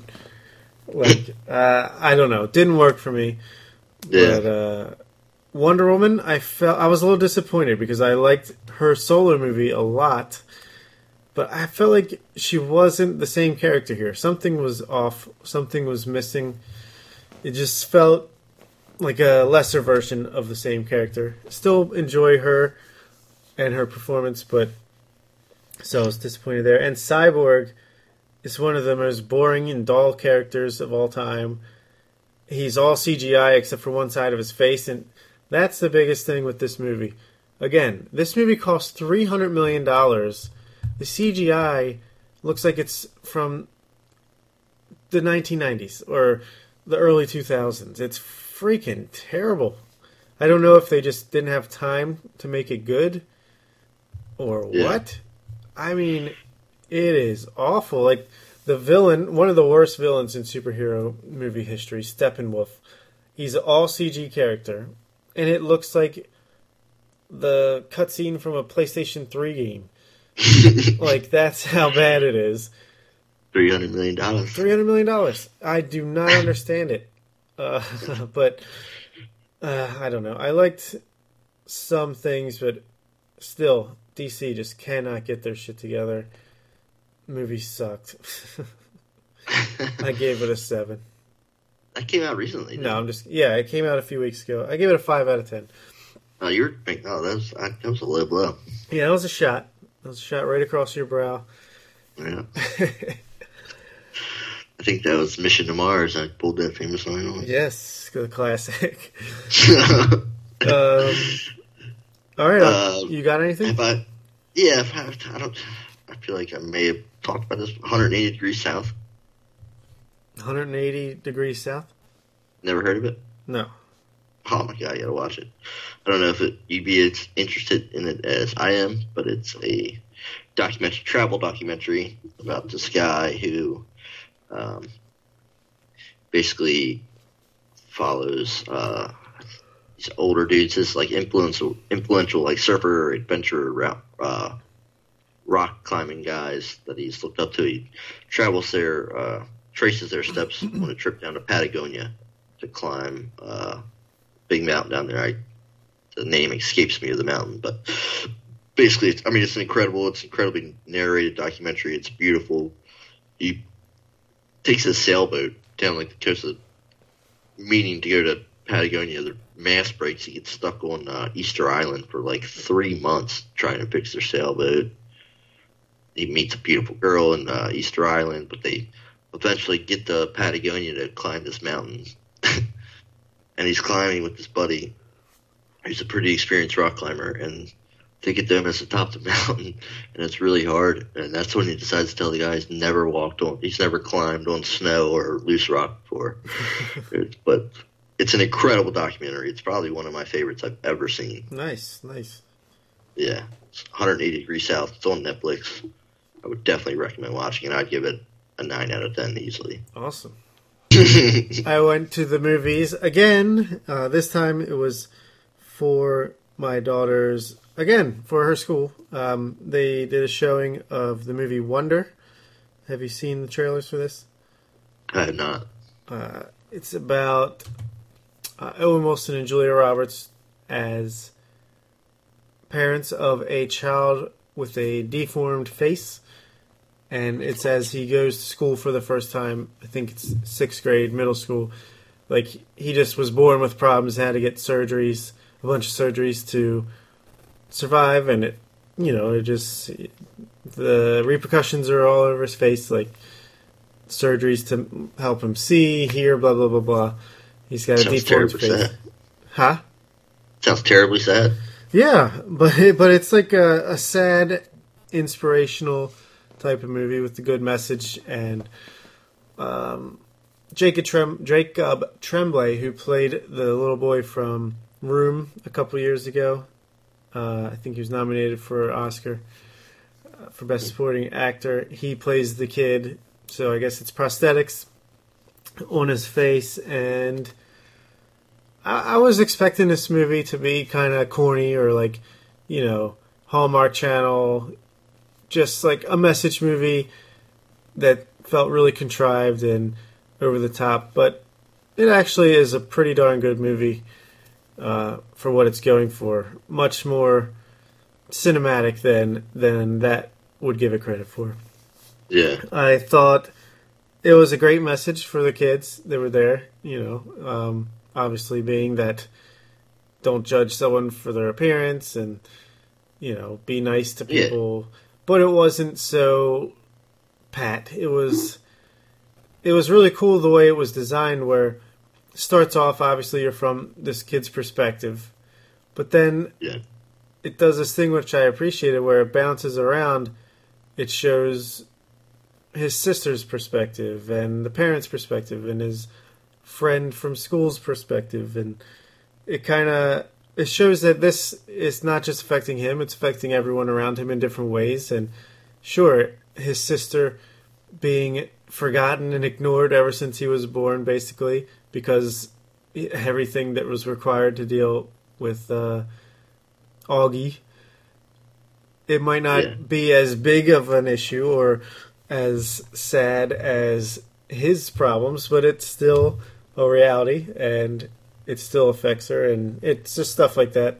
And it seemed like every time someone was mean to the kid or or uh, something negative would happen dealing with a, a character around him, they would shift to their perspective and kind of show you where they're coming from and put a different angle on it. And I, I thought it was really good. Give it a seven and a half out of ten. Um, you made me think: Has a kid ever won an Oscar? An Oscar? Yes, um, I believe Tatum O'Neal was 11 years old when she won Best Supporting Actress for Paper Moon, one of the great movies of our believe time. I've seen it. It's I think it's from the 80s. Uh, we reviewed it a couple years ago on the podcast, did a film club segment. It's it's a really really good movie. highly recommend it. But uh, yes, I think she was she was super young. I think there's been a couple of instances. I think Anna Paquin won as a as a child from True Blood, the main character from True Blood, Uh, never seen that either. or Rogue from the X Men. Anyway, I have no idea. you would know. I was her. trying to think. You would know Yeah. her if you saw her. Um, I watched Wind River. No, I saw. I fell asleep. I was loving it then. It's pretty good. Um, I, I didn't love it. I thought it was a little. All right, so it's directed by Taylor Sheridan, who wrote Sicario and what was the other one from last year? Wind and High Wind Water, uh, Hell or High Water from Yeah. last year, which two movies that I liked quite a bit. And this is his directorial debut. He wrote and he's directing it for the first time, and I just feel like it shows.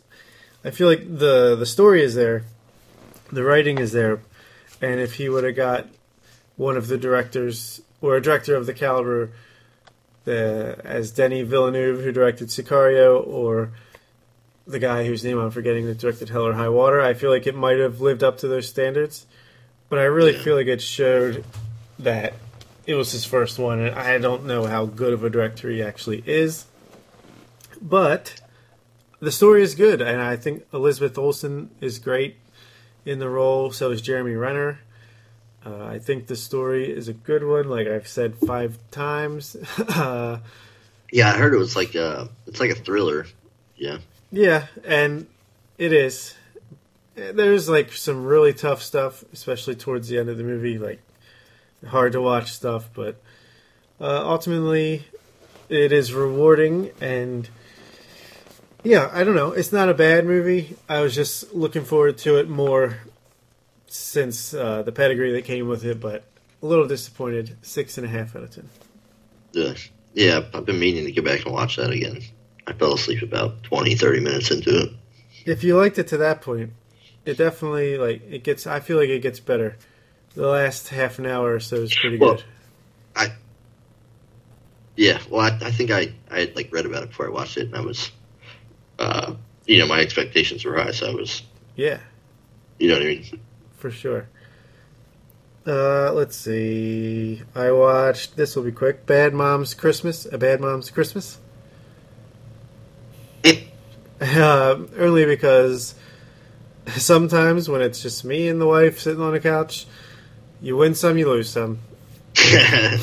and uh, yeah, basically, she wanted to watch it because she kind of liked the first movie, and her man crush from This Is Us, the son Kevin from This Is Us, plays a mouse stripper in the movie, and uh, so that's what we watched. Uh, uh, terrible, terrible, Predict- Yeah. predictably bad. Yeah, not funny. I don't. I laughed maybe once, and not even a real laugh. Uh, it's bad. Four Like out of ten. kind of. Four out of ten. Yeah, exactly. I watched. Off. It was. It was. It was. I watched Valerian and the City of a Thousand Planets. Uh, this is the blockbuster movie that came out this past summer from Luc Besson, who did The Fifth Element and Lucy. Uh, stars Dane DeHaan in the lead role, and some chick who I can't remember. I think she is uh, the villain from Suicide Squad, if I'm not mistaken. But they're like, it's basically, it's gonna be hard to explain. It's based off a comic book, but it's a sci-fi epic where, God, it's so original. I don't even know how to start. It's like all these planets, as the title would indicate, and all these alien species and and different uh, ways of life come together in this one place. And there's like a they're they're a police force kind of thing, and they're trying to solve a a mystery and blah blah blah blah. That's not important. The story is whatever. Honestly, like I like this movie. I, I was surprised. I thought it was going to be a well, it was a bomb at the box office, but I thought it was going to be like terrible, but it wasn't. Yeah. It was pretty good actually. It, it looks great visually. It looks great. Uh, very creative as far as world building and character design, and I was interested on that level. I could care less about the plot. No idea what was going on. Did not care. Just enjoying it for the, just picking out. Like my favorite type of movie is one that doesn't even have plot. That's mostly character, or setting and and story more than plot. And uh, that's the parts I liked about this. Seven out of ten. I would recommend checking it out if you're into that sort of thing. Yeah. Uh, I've got one more kind of, and then Okay. we'll go into the video games you got. But Okay. uh, I'll tell you. I'll tell you when we're going into the video games. well, I'm taking over as host here. What, I, what, I, what I was trying to say was, but um, see, this is gonna be hip ass because I caught it on TV. Um, it was uh, Goosebumps. I think it was. I, you've seen it before, the one where the girl gets the mask from the store Uh, and it like probably, gets stuck to her face.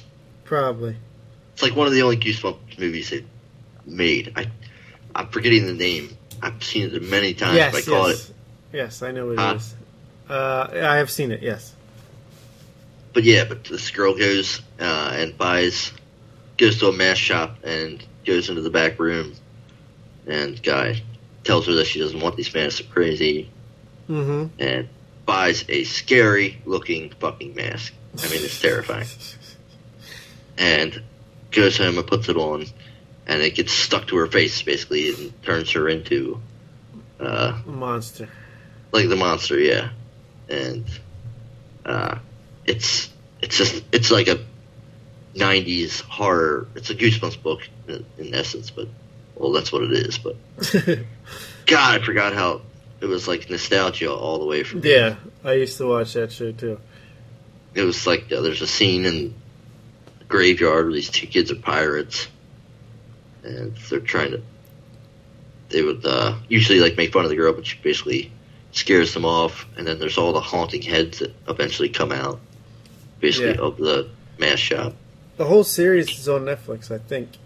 Is it really? Yeah, I God, for a while there when Mackenzie was like three or four, she was really into like scary stuff, and she wanted to watch Goosebumps. Or we recommended it, but we watched a few episodes.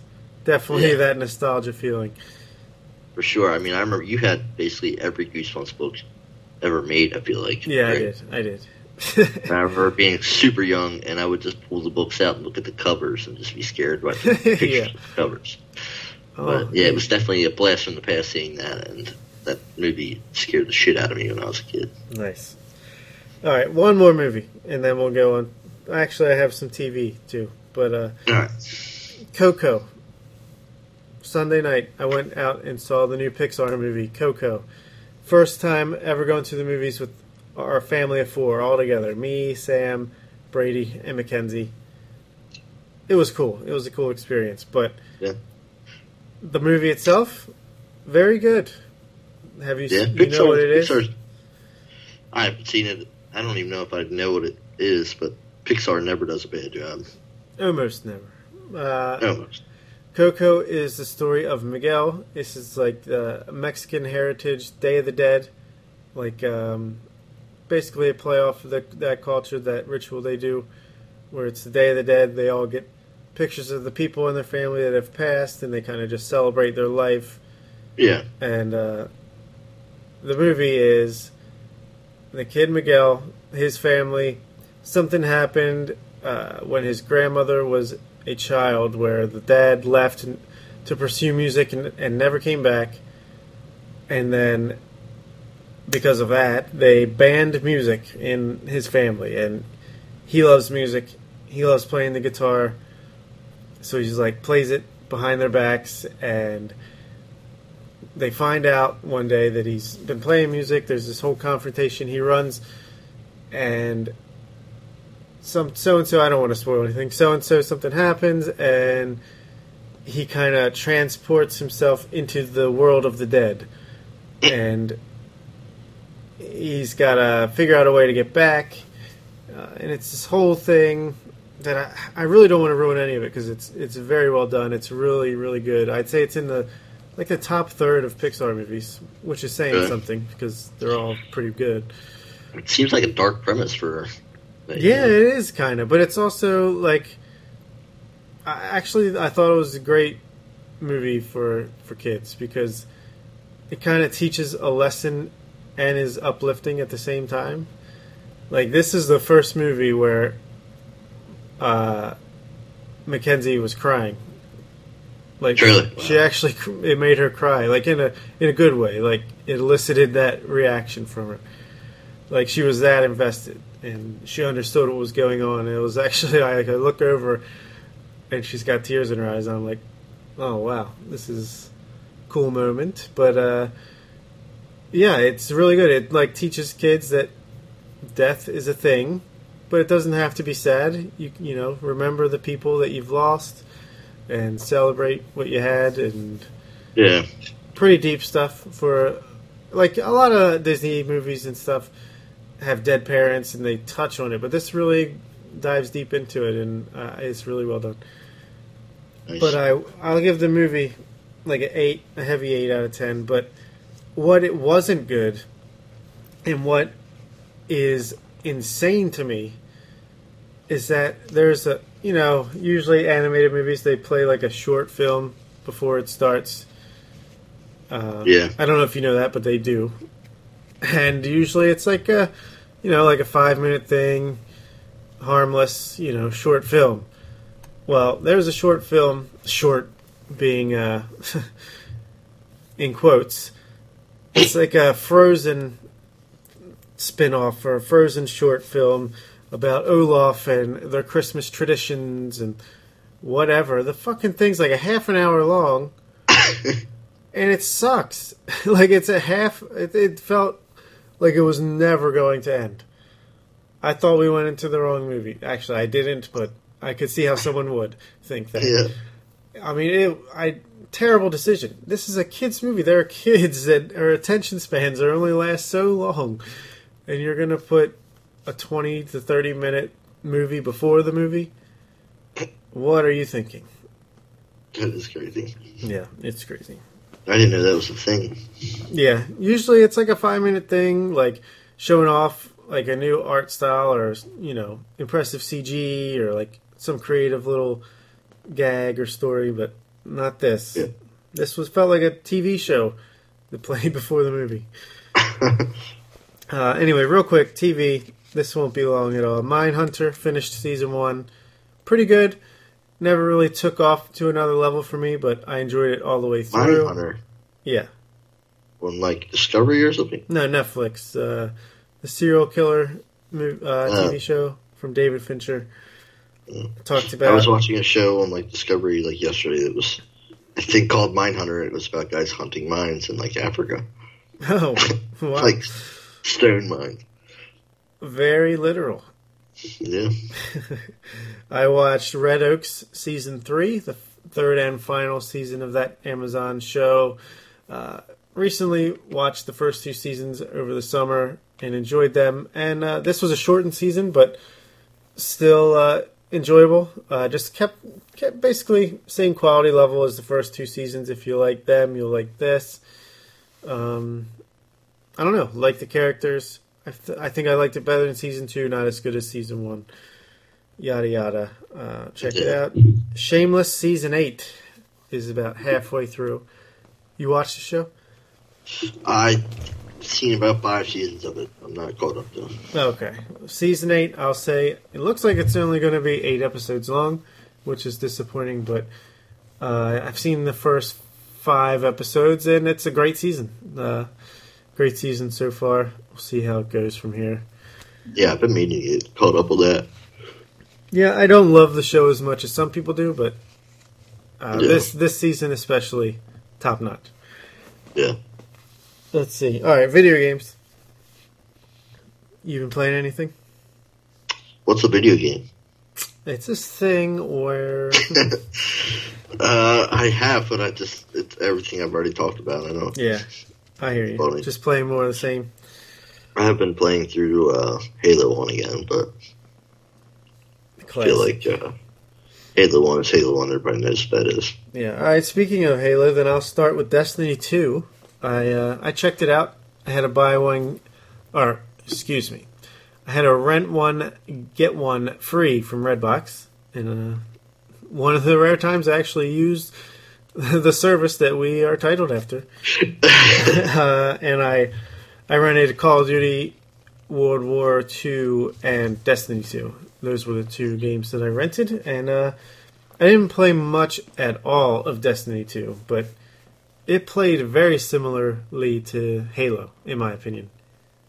Almost identical. Yeah, almost identical, exactly, and uh, it was cool. I mean, I like, I enjoyed Halo. From what I did, like I said, I barely played it at all, but from what I did play, I enjoyed it. Um, I might go back to it. I might rent it again. I, I spent most of my time that I had with the rent, the rentals, playing uh, Call of Duty. But uh, yeah, I'll break down Destiny like Chris did the other. yeah, but uh, no, I agree. Destiny Two is like identical to Halo, engine wise and graphic wise and Yeah. play wise. But I love Halo, and I play uh, maybe a fifth of what I play on Halo is online, if that. So I'm very into the stories and the campaign. yeah, and Destiny's mostly just online multiplayer. Yeah, I mean, there's Destiny Two has a little bit of a story to it, but it's not really Right. what drives what drives the game. So I lost interest. Yeah, I hear that. Uh, like I said, I might go back to it. It felt familiar though, so that was cool. Uh, Yeah. But I'll talk about Call of Duty World War II now. Have you Yeah, played it excited at to all? hear about this. I have not played it. All right, so I played the first two levels of the campaign. Uh, starts off Doomsday, right? Doomsday? what? What is it? I don't know. Is it Doomsday?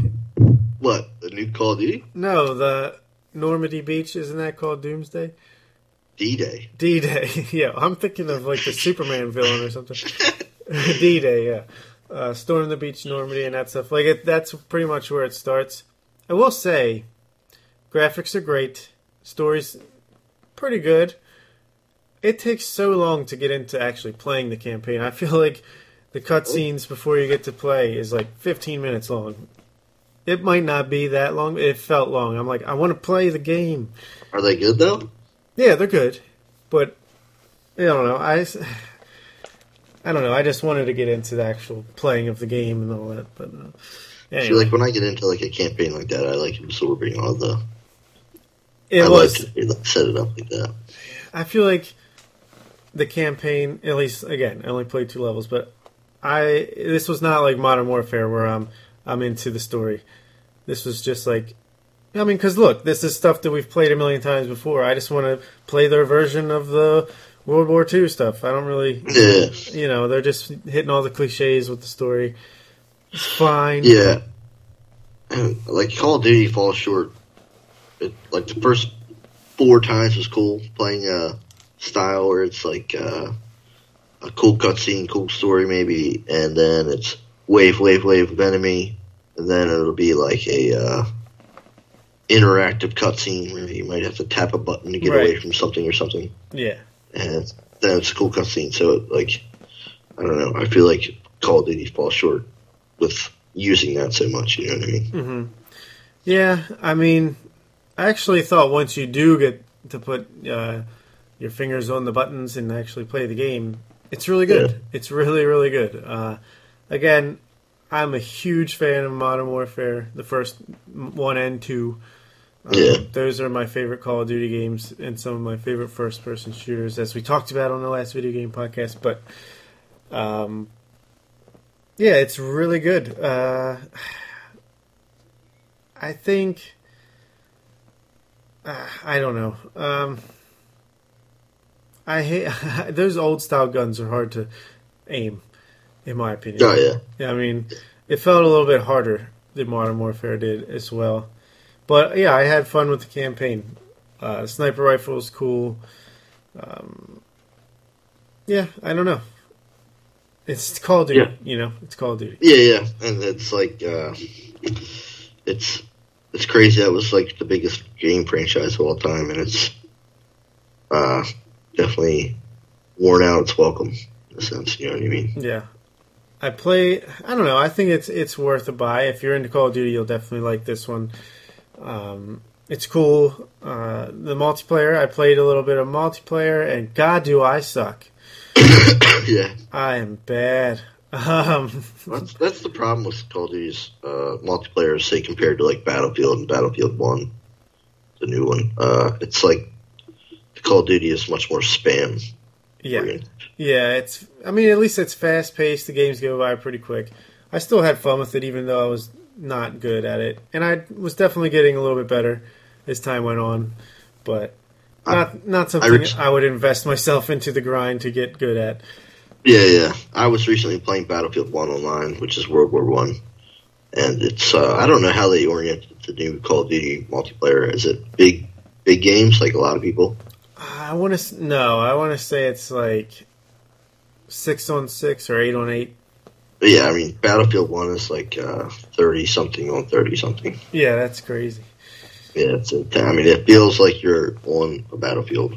it's like intense uh, almost frustratingly so at times. Like you definitely got to get the. Sometimes you just get slaughtered all the time, and there's just nothing you can do about it. right. I mean? Yeah. I don't but, know. Uh, uh, I was playing with my brother-in-law Sean, who hadn't played a video game in so long, but he used to play Call of Duty, and he's got way better kill to death ratio than I do, and I'm like, God damn it.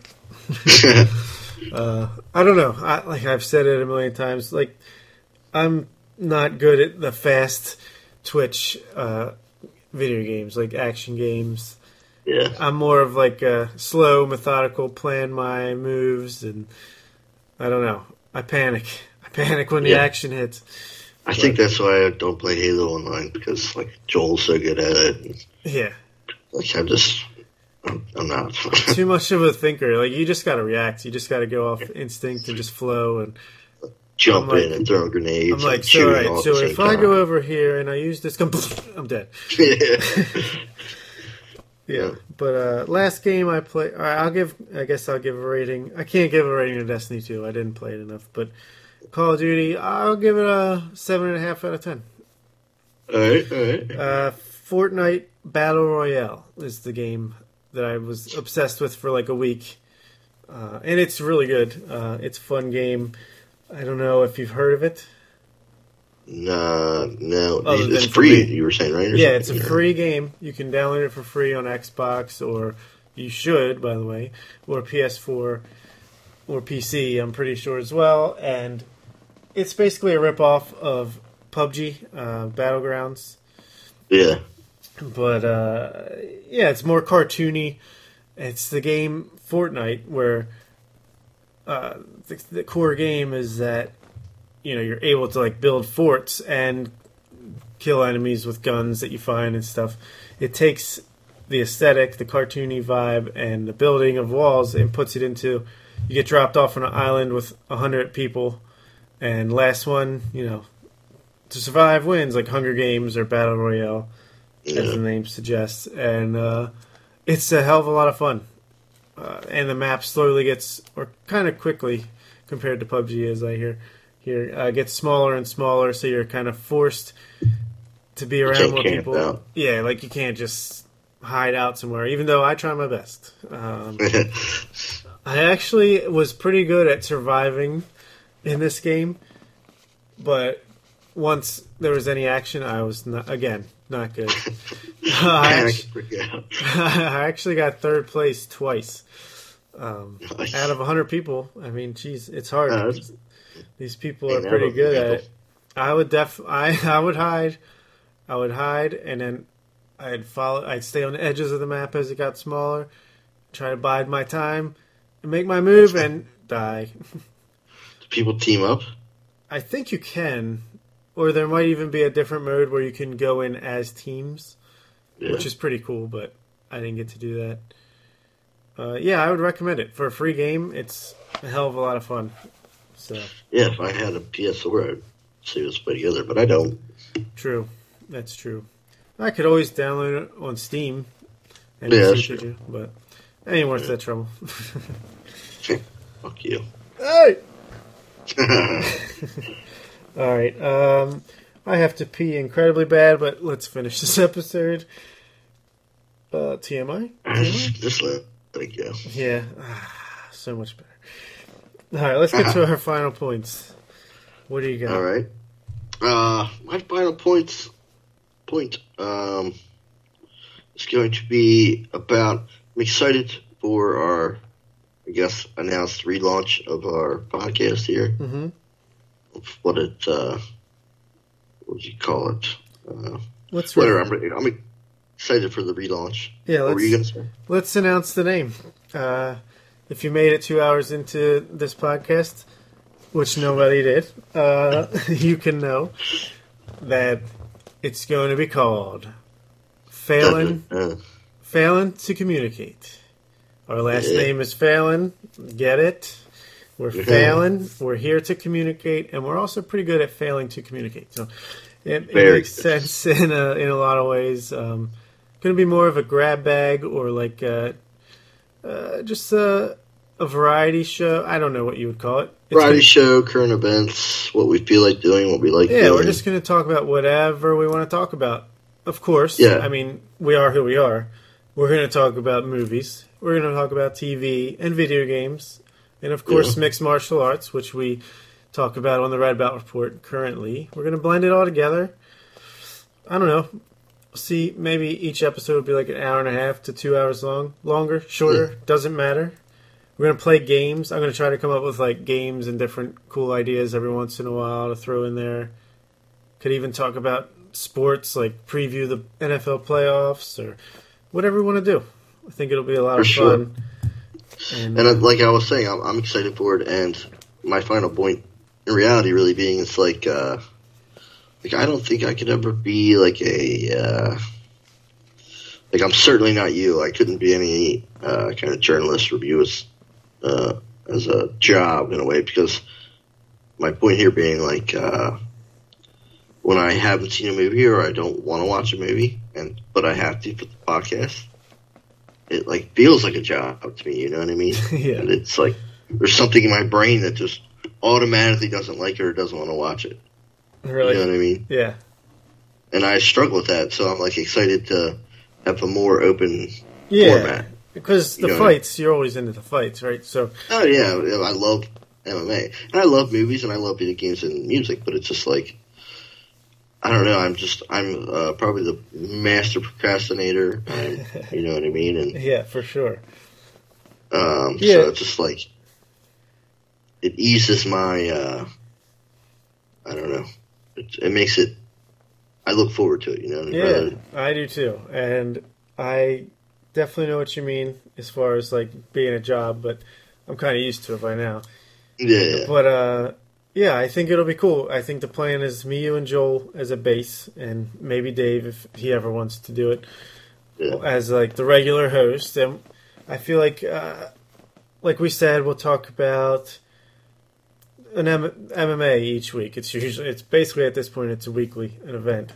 Uh, we'll review and preview the the fights coming up, and I feel like we could just get put our heads together and pick one thing that that we're all going to watch that week to talk about. Yeah, yeah. Like uh, it doesn't have to be, you know, this week this came out, so we have to talk about this. It could be like, let's watch this classic movie we never saw, or let's revisit this movie we love, or this movie's For out in theaters. Let's, you know, we'll, we'll just pick something to watch, either TV or movie wise, each week to like review, quote unquote, or just just talk about in general in a more laid back sense.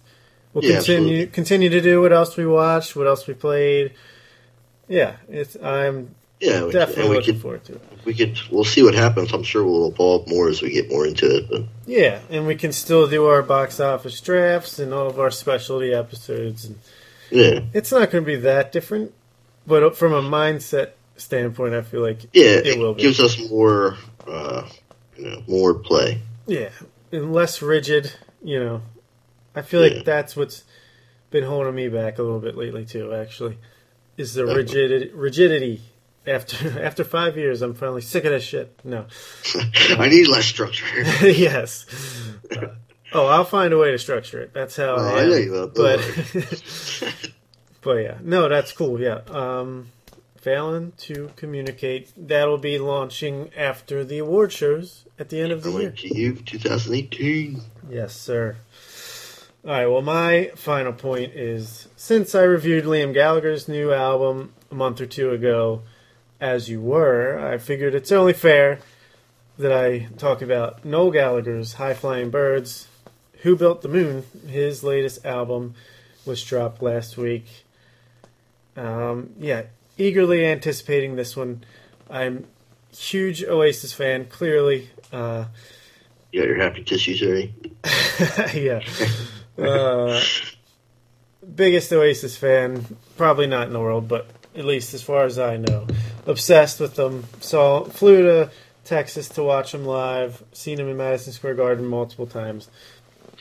So We saw George Mason. Yes, we did in Virginia. That was a great show. Yeah. Um, but uh, between the two brothers, Liam, I like what he's done. I followed him afterwards. I really still enjoy his album that he just came out with. Uh, I think it holds up even months later. But Noel is my guy. Noel is the one. Like his solo stuff is what I anticipate more than Liam's, and this is no different here. I, I, I just I think Noel Gallagher is literally a genius, like a musical genius. Yeah. Uh, he's so good at coming up with melodies. Like, I think there's nobody better, in my opinion. Of course, I'm biased, but he, he says he's coming out with a new sound for this album. It's and he did. I feel like he teamed Oh, up definitely teamed up with the producer David Holmes, who's well known in England. He does like uh, more cinematic stuff, like uh, movie soundtracks and stuff like that. And I think he did a great job here. This is one of my favorite albums of all time. Uh, I could not be more pleased. Lived up to the hype. The first time I'm listening to this the CD, obviously we've heard the singles uh, leading up to it, but from front to back, I'm driving to work. I'm listening to it with headphones, and I got like goosebumps the whole time because every song I'm like, "Holy shit, this is incredibly good." and every song, like usually there's at least when I first listen to an album, usually there's a couple that are like, eh, maybe it'll grow on me, or Yeah. eh, I don't know about that. This one, every single one, immediately I was like, I love it, and every time I mean I listened to it like three three or four times that first day on repeat. And every time I get to a song I'm like, I think this is the best song on the album. No, no, Yeah. this this is the best song on the album. Like every single song. So that's always a good sign. Um, I don't know. Don't want to go on too much about it, but Yeah, I mean, I, I totally understand your enthusiasm, and um, I mean, I put like I told you, I listened probably about four songs in the album, um, and I by no means disliked it. It was just I don't have the same enthusiasm I would suppose you'd say for it as you do, but I get where you're coming from because I've had artists that I'm incredibly passionate about, and when I I had those same feelings and same uh, you know reactions listening to stuff. yeah.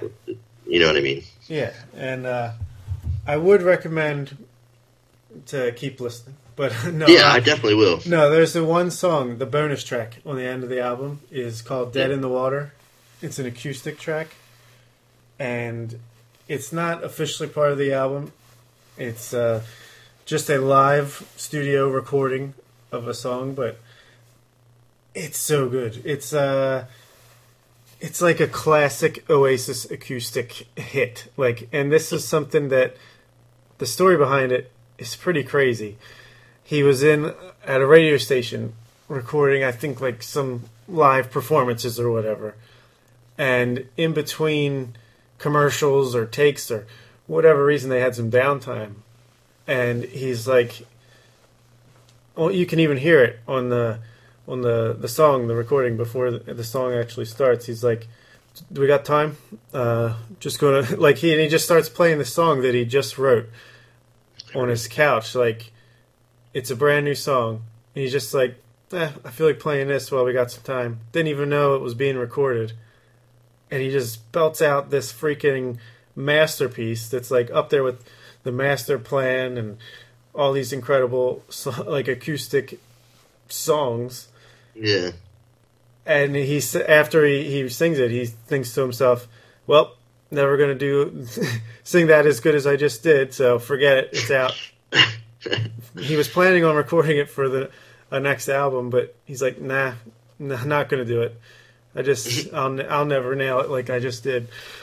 And of course, finds out later that it was actually recorded, and it's it's amazing. I think it's one of the best songs he's ever written. Damn, that's awesome. But it's not even my favorite song on the album. So I think it's the best song, but it's not my favorite. Uh, that's She Taught Me to Fly, which I think is just so upbeat and catchy. Uh, I could listen to it on repeat. But another crazy thing about Dead in the Water is that it's him on acou- acoustic guitar and there's piano playing throughout.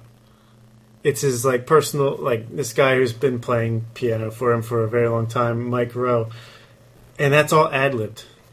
Which Really? yeah, when you hear the song, if it's like what makes it that extra special, like it's perfect. Like he had never heard the song before; he's just following him along. Like they have so much musical chemistry that he just perfectly nails the piano parts. Really cool, Yeah. really cool. That's awesome. Yeah. But uh, all right, enough of that. We'll be back. Uh, probably no Redbox next week, but we will have a red belt report to review the latest UFC pay per view this weekend. After that, Sure. it's looking like uh, Kingsman. This the sequel to Kingsman. I think it's the Golden Circle. That looks like what we'll be reviewing. So stay tuned for that. I changed my Twitter profile. You can follow me at Fallon to tweet Uh-huh. to go along to go along with the name change. Uh, figured it would be fitting. Uh, like us on Facebook, subscribe, rate the review. The podcast Yeah, I'm on on Twitter iTunes. at Brooks Fallon. Yeah, sorry, I'm trying to wrap this up. I got a piece so fucking bad. Uh, we'll catch you later. Thanks for listening. See you. Yeah.